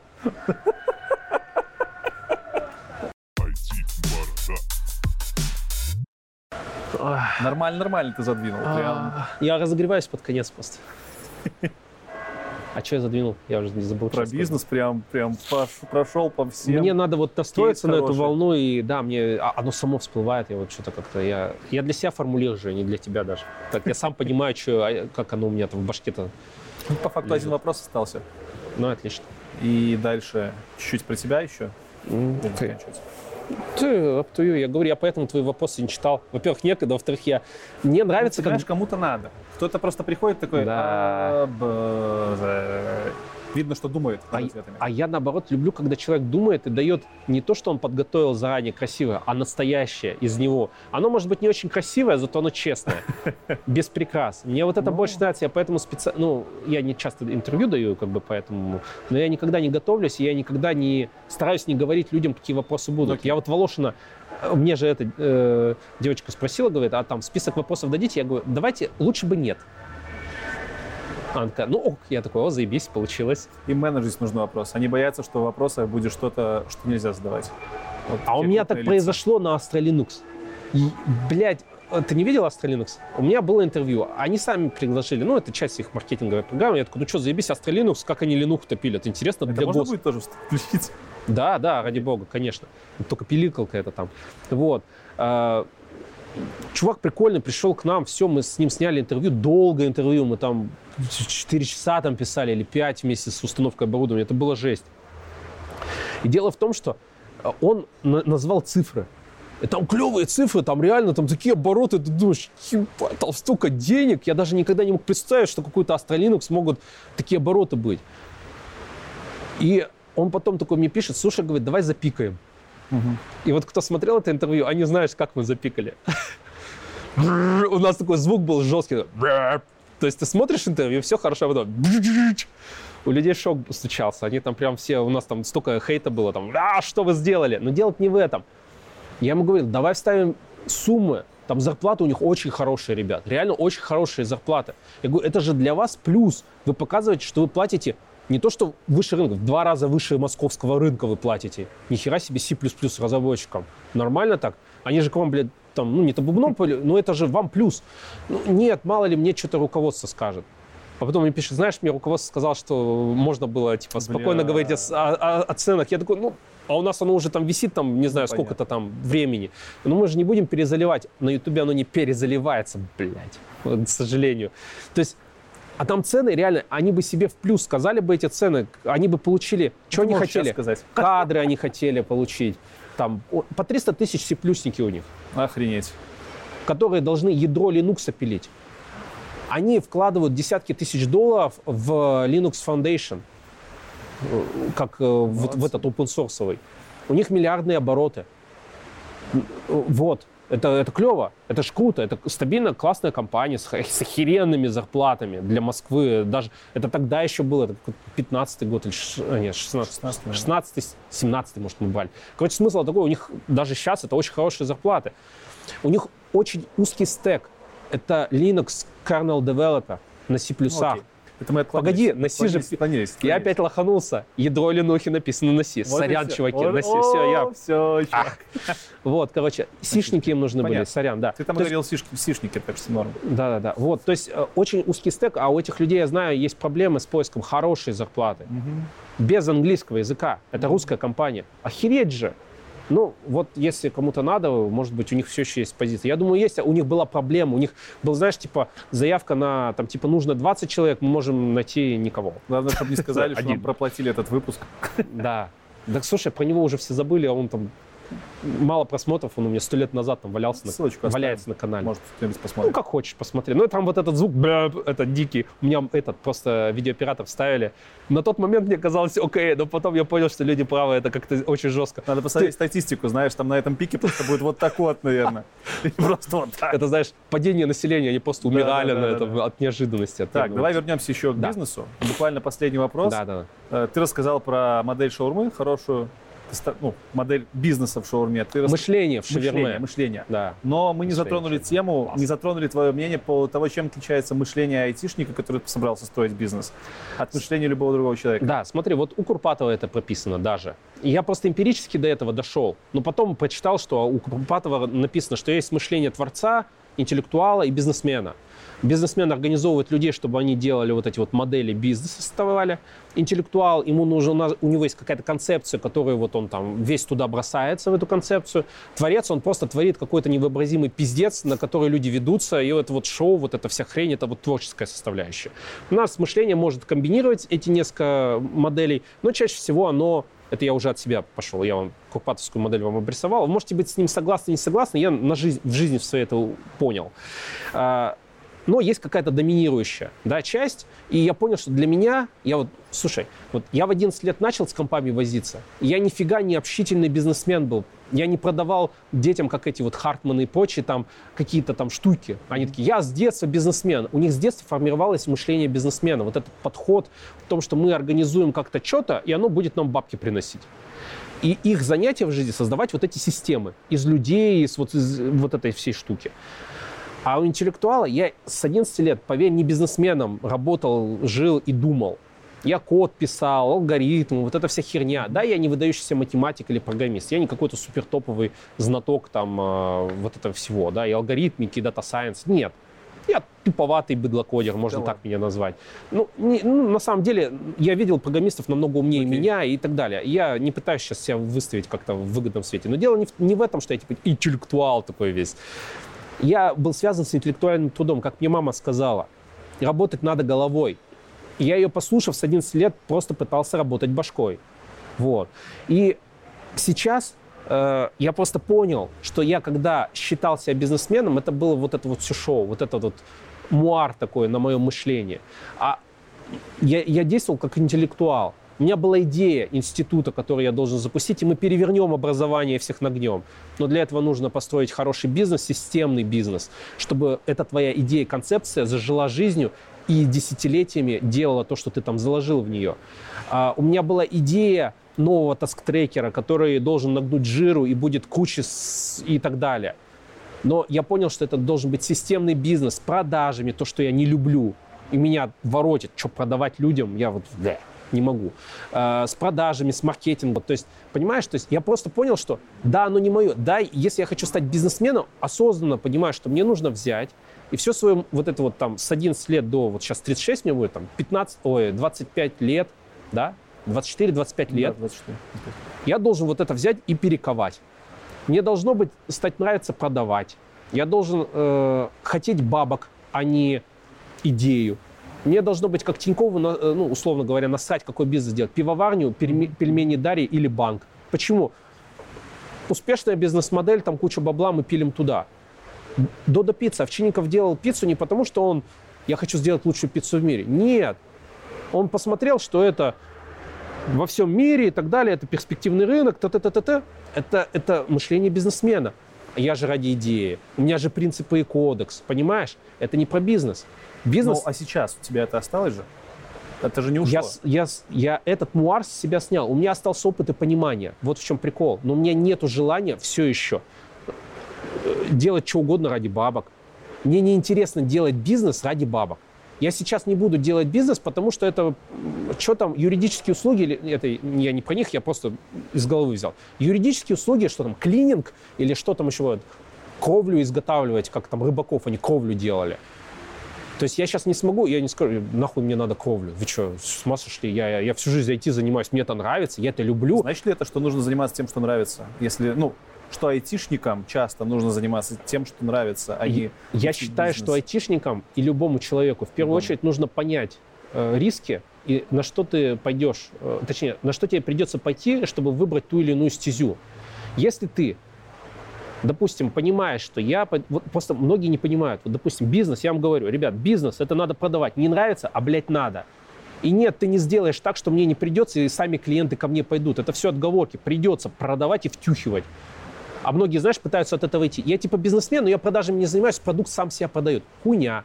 Волошина, вот я интервью делал, он же там то же самое сказал. Я, говорит, ушел, говорит, я, говорит, встал на MBA, когда нам рассказывали, как продажи делать, я стал, хороший продукт продает себя сам и вышел из аудитории, он сказал, это он на MBA. И потом, говорит, я через 10 там, или сколько там, 20 лет, говорит, понял, что это хуйня, и надо продажами, продажами заниматься. То есть до человека дошло. Он сейчас инвестор, у него бизнес успешный, он переш, перес, переделал мышление. Ты можешь это сделать, вопрос, хочешь ли ты. То есть просто я говорю, ребят, надо будет продавать. Не нравится, а надо. И делать это хорошо. Да, ребята, придется наплевать на то, что вы будете заниматься нелюбимым делом, потому что оно перспективно. Да, ребят, ваша идея перевернуть мир своим стартапом, единорогом и еще чем-то может оказаться полным говном, потому что никому она не нужна. Вы просто должны изначально это понимать, и делать выбор осознанно. Да, я готов взять и вот это все этим пожертвовать. Я сейчас просто понял, что на данном этапе жизни, заметьте, это не значит, что я не буду бизнесменом никогда. Я могу предположить, в какой-то момент, если у меня вот это все закончится, я буду сидеть на жопе, у меня будет на счету лежать сколько-то бабок, и я буду думать, чем бы мне сейчас занять себя. Вполне вероятно, что я скажу, ну хорошо, я буду как Овчинников, сейчас выбирать системно бизнес и его системно строить. Как это уже вопрос пятый. Я привлеку нужные ресурсы. Мне будет насать, инвесторы, не инвесторы. Но я буду делать это ради бабок, например. Возможно, у меня такое появится. Но на данный этап моей жизни у меня нет желания делать бабки ради бабок. У меня э, нет желания заниматься ненужной мне фигней. Я люблю IT, у меня есть возможность там что-то делать, финансово, и свобода у меня есть временная, да, какая-то определенная, небольшая, но есть у меня есть идея, которую я хотел бы вот развивать, как, как я сказал, интеллектуал должна быть. Вот у нас Керк, он остался. Я его закрыть хотел. В конце Нового года я принял решение, я уволил часть людей. Я сказал, мы закрываем проект, потому что, блядь, ребят, ну я не, не могу еще маркетингом, продажами заниматься. Не мое. Потом сижу и думаю, окей, а чем я... Вот я решил закрыть. Что я делать-то должен? Он, собственно, как-то там ползет сам. Я же продажами тоже там не занимаюсь. Uh-huh. Я же не, не бизнесмен я. Оно само, но продажами я не занимаюсь как аутсорс компании. У них же отделы продаж сидят, вот эта вся лидогенерация, вся хуйня. Я такой, окей, есть время свободы, что делать? Я вот это все сформулировал для себя и понял, что, чувак, а давай не будем думать о бабках. Давай будем думать, что ты хочешь делать, чем тебе в кайф заниматься. Хоть раз за несколько лет, давай просто ради кайфа, а не ради прибыли вот этой всей херни. Я такой, а что делать? Ну, Керк вон лежит, код. Код, год пилили, полтора ляма там рублей вложено. Что, можно же дальше пилить? Люди сидят, которые это пилили все еще, можно им там кого-то на ставке оставить, да, не убирать хороший человек, там кому-то полставки платить, mm-hmm. пилить дальше. Я такой, окей, ну времени еще остается, так я могу сам пилить. Фронт, у меня, я скиллы быстро свои восстановлю по фронту, и мне это в кайф. Может, и получается... Ты... Да, и, и, и там, понимаешь, и там есть бизнес. В аутсорсе есть бизнес, он потом начинается просто WordPress, Discourse э, и прочие вот аутсорсы, блять, аутсорс, Open source. open source. Я, да, open source. Они же начинали с чего? Мы начинаем что-то пилить, альтруистичные программисты, да, и потом из этого чего-то, о, а можно SaaS-сервис сделать. И WordPress начинает зарабатывать бабки на вот этом. Или там в корпорации продавать. И модель вот эта уже сформирована. И многие Нет. делают аутсорс. Вот в 2011 году Джефф Этвуд, он принимает 11-12, он это создатель Stack Overflow, если кто не знает да, и организатор Stack Exchange вот этой корпорации. Он, по-моему, в 12 что ли выходит, или в 11 из корпорации из этой, и у него идея Discourse, open, open source э, форум. На тот момент были форумные движки PHP, BB, вот это вот прочее неудобоваримое говнище, на котором рутрекер построен, например. И он говорит, а мы будем делать форумный движок, красивый, крутой, с, э, этот, э, SPA и вот эта вся херня, Ruby on Rails, Ember.js и тра-та-та. Они делают open source. И сейчас они зарабатывают 100 тысяч баксов в месяц. Ты мне скажешь, это не бизнес? Я скажу тебе, что изначально это не было бизнес. Да, и он писал на форуме, что да, мы потом будем с этих, как он сказал, rich ducks. Вот эти корпорации Rich Ducks, он такой, у него есть пост, они выбирали тип лицензии. Он говорит, мы типа потом будем зарабатывать на этих Rich Ducks, продавая enterprise лицензии или там SaaS продукты делать. Да, да, но делали они его как open source, и они пилили его там годами как open source. А потом что-то начали там делать из этого бизнес уже. Принято. И мне вот это нравится. К концу хотел спросить тебя, какой бы ты совет себе дал лет 15 назад? А, выбрать одну технологию и придерживаться ее. Но выбирать... Технологию войти. Да, да, да, да, это важно. Какой бы ты совет дал тем, кто хочет завести свой бизнес, именно айтишнику? Вот то, что я описал. Поймите вот эти основные пункты, э, что, что такое настоящий бизнес, и поймите, готовы ли вы годами жрать дерьмо, не получая ни хрена в, в ответ, или даже терпя там какие-то убытки, риски и кучу нагрузки, ради того, чтобы потом в будущем стать этими Хартманами, Рыбаковыми, вот этим всем это просто должно быть осознанное решение. Вот в чем я говорю, я за осознанность просто. Вот за, за это. Не за то, что надо быть бизнесменом или программистом. Ты не знаешь, кем тебе надо, никто тебе не скажет. Ты можешь, я сейчас могу стать бизнесменом, могу вообще в художники пойти. Я в своей жизни волен делать то, что хочу. Ну, то есть я ее проживаю, я же сдохну, это мои риски. Вот. Но, опять же, я могу сделать, что хочу, но я должен осознанно это сделать, не на основании рекламы, пиара и тренда. Войти. И последний вопрос. Не войти. Сколько континентов на нашей планете? Без понятия. Да ладно. Я даже думать не буду. Почему? Ну, Да, я- а чё, зачем? Ну, типа, ну, континент. Ну, давай, это типа Евразия, Африка, Австралия, Южная, Северная Америка и по-любому Антарктида. Ну, красиво. и- и Красавчик. Все. это. То есть семь? Получается 6? А, или я, я сам не знаю. А сверху снизу вот эти ш- э, А снежные сверху, шапки. сверху Он не вот этот континент? полночный северный полюс, Да. там же континента нету. А это не континент, что нет, ли? нет, нет. Это Медведь- чисто гл- Это про- просто море, и Это там лед. куски льда плавают. Это просто лед. А все Охренеть. медведи там, они живут типа на Антар- в Антарктиде, по-моему. Это для что меня, там континент да, логично, кстати, ты для меня открытие сделал. Все, спасибо тебе большое. Лично для меня это было полезно, я даже что-то по- при- почерпнул, потому что много чего мачится на мой опыт. Думаю, вам тоже было полезно. Спасибо, Поэтому, что пригласили. Да, пишите комментарии. Thank, thank you for having me, как говорят. Мы будем что-то разыгрывать?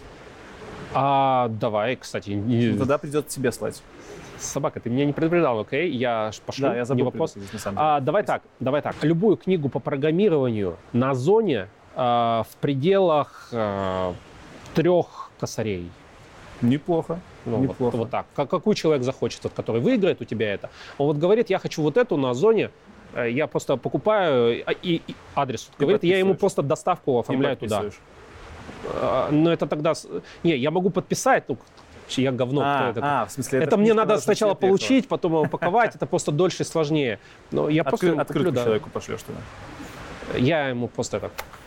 Хорошо. Welcome. В видосе сделаешь вот так. Нет, давай без этого говна. Лучше книгу Нет, за просто 3000 книгу. косарей, Хорошо. чем вот эта В общем, книгу до 3000 рублей получит тот из вас, комментатор какой-то, который напишет что? Сазона, Сазона, пожалуйста. Там книжка просто Сазона. мне удобнее там доставку Сазон, оформлять. Айзон. Российский, российский сайт. А, можно, кстати, не только по а, программированию, может быть, там какой-нибудь там бизнес, вообще насрать, короче. За что мы, мы ее разыграем? За комментарий какой-то. Можно. А давай какой-нибудь полезный, чтобы это Полезный? было обществу полезно. Ну, что, типа, не просто так, что, типа, я Тогда, хочу, а может, пусть человек напишет какой-нибудь полезный совет, либо реально работающие кейсы своего опыта, когда он развивал бизнес, у него что-то получилось в этом. Именно айтишный бизнес. давай, интересно, Всё. будет посмотреть. Поэтому пишите в комментарии ваши кейсы, ваши... Но, ребят, успешный бизнес меряется деньгами. Я хочу напомнить. Поэтому нулевая или минусовая прибыль не считается. Успешный имеется в виду, что вы сформировали, и не так, что я один раз в месяц получил там 100 рублей, а второй там минус 1000. Нет. Успешный бизнес в плане он работает э, или работал Ну какой-то тогда давай и немножко получал рас- регулярную расширим, прибыль. чтобы ребята могли Давай. писать не только свои кейсы. Я, видишь, я потому что у педант. каждого есть бизнес. Я, я оговорки, да, есть. Поэтому пишите кейсы успешных IT-бизнесов, у Не- которых... Кому Ну они что? тебе Facebook напишут, да ну нахер. Комменты. Свой. Комменты. Свой? Свой бизнес. Свой бизнес? А чё? У- увидишь, сколько у тебя людей, которые делают бизнес. Хорошо. Короче, бизнесмены, пишите комментарии. Слушай, а давай так. Ну, ну ладно, ты что-то, идея. Как? Ну Как? просто мы чуть-чуть расширим, чтобы Давай. было почестнее, а то мы так реально... Давай так, пусть ребята напишут... э, ты просто подрежешь там это. Так, пусть ребята напишут, э, кто какой бизнес делал, и самую интересную историю мы и наградим. Четко. Вот интересно, это очень субъективно, но вот да, мы вот такие субъективные. Вот самое, что нам с Лексом понравится, и вот то и... Пишите и свои наградим. истории попыток вхождения в бизнес, успешных, неуспешных, и самую интересную ты выберешь. У меня всегда гость выбирает. А, я комменты твои Ты посмотрю. и- мне снимешь видосик, пришлешь, и мы его на ближайшем стриме покажем. И, собственно, Ладно, расскажешь, как это делается. Я потом тебе Да, расскажу подробнее, расскажешь как это делается. методику. Все, теперь уже точно всем спасибо. Еще раз спасибо тебе, Коль, за то, что рассказал Спасибо, что это. пригласили, было приятно. Обязательно подписывайтесь на канал Шифу. Обязательно подписывайтесь э, на мой канал, если вы этого еще не сделали. Смотрите все ссылки в Телеграме, которые сегодня были рассказаны. Все там выложим, на все видосы, на все бизнес-кейсы. Вообще на все там будут ссылки. Ставьте лайки, подписывайтесь на Телеграм, подписывайтесь на Инстаграм. Есть Дискорд-чат, где можно пообщаться. На этом всем спасибо. Еще раз. Я, всем- я думал, у тебя не закончилось, еще какие-то ссылки на что-то там надо куда-то Да, подписаться. купите там, короче, кликните, у меня там... Нет, на самом деле, это все. Да, все, Да, всем спасибо большое, всем покедова. Пока. Пока.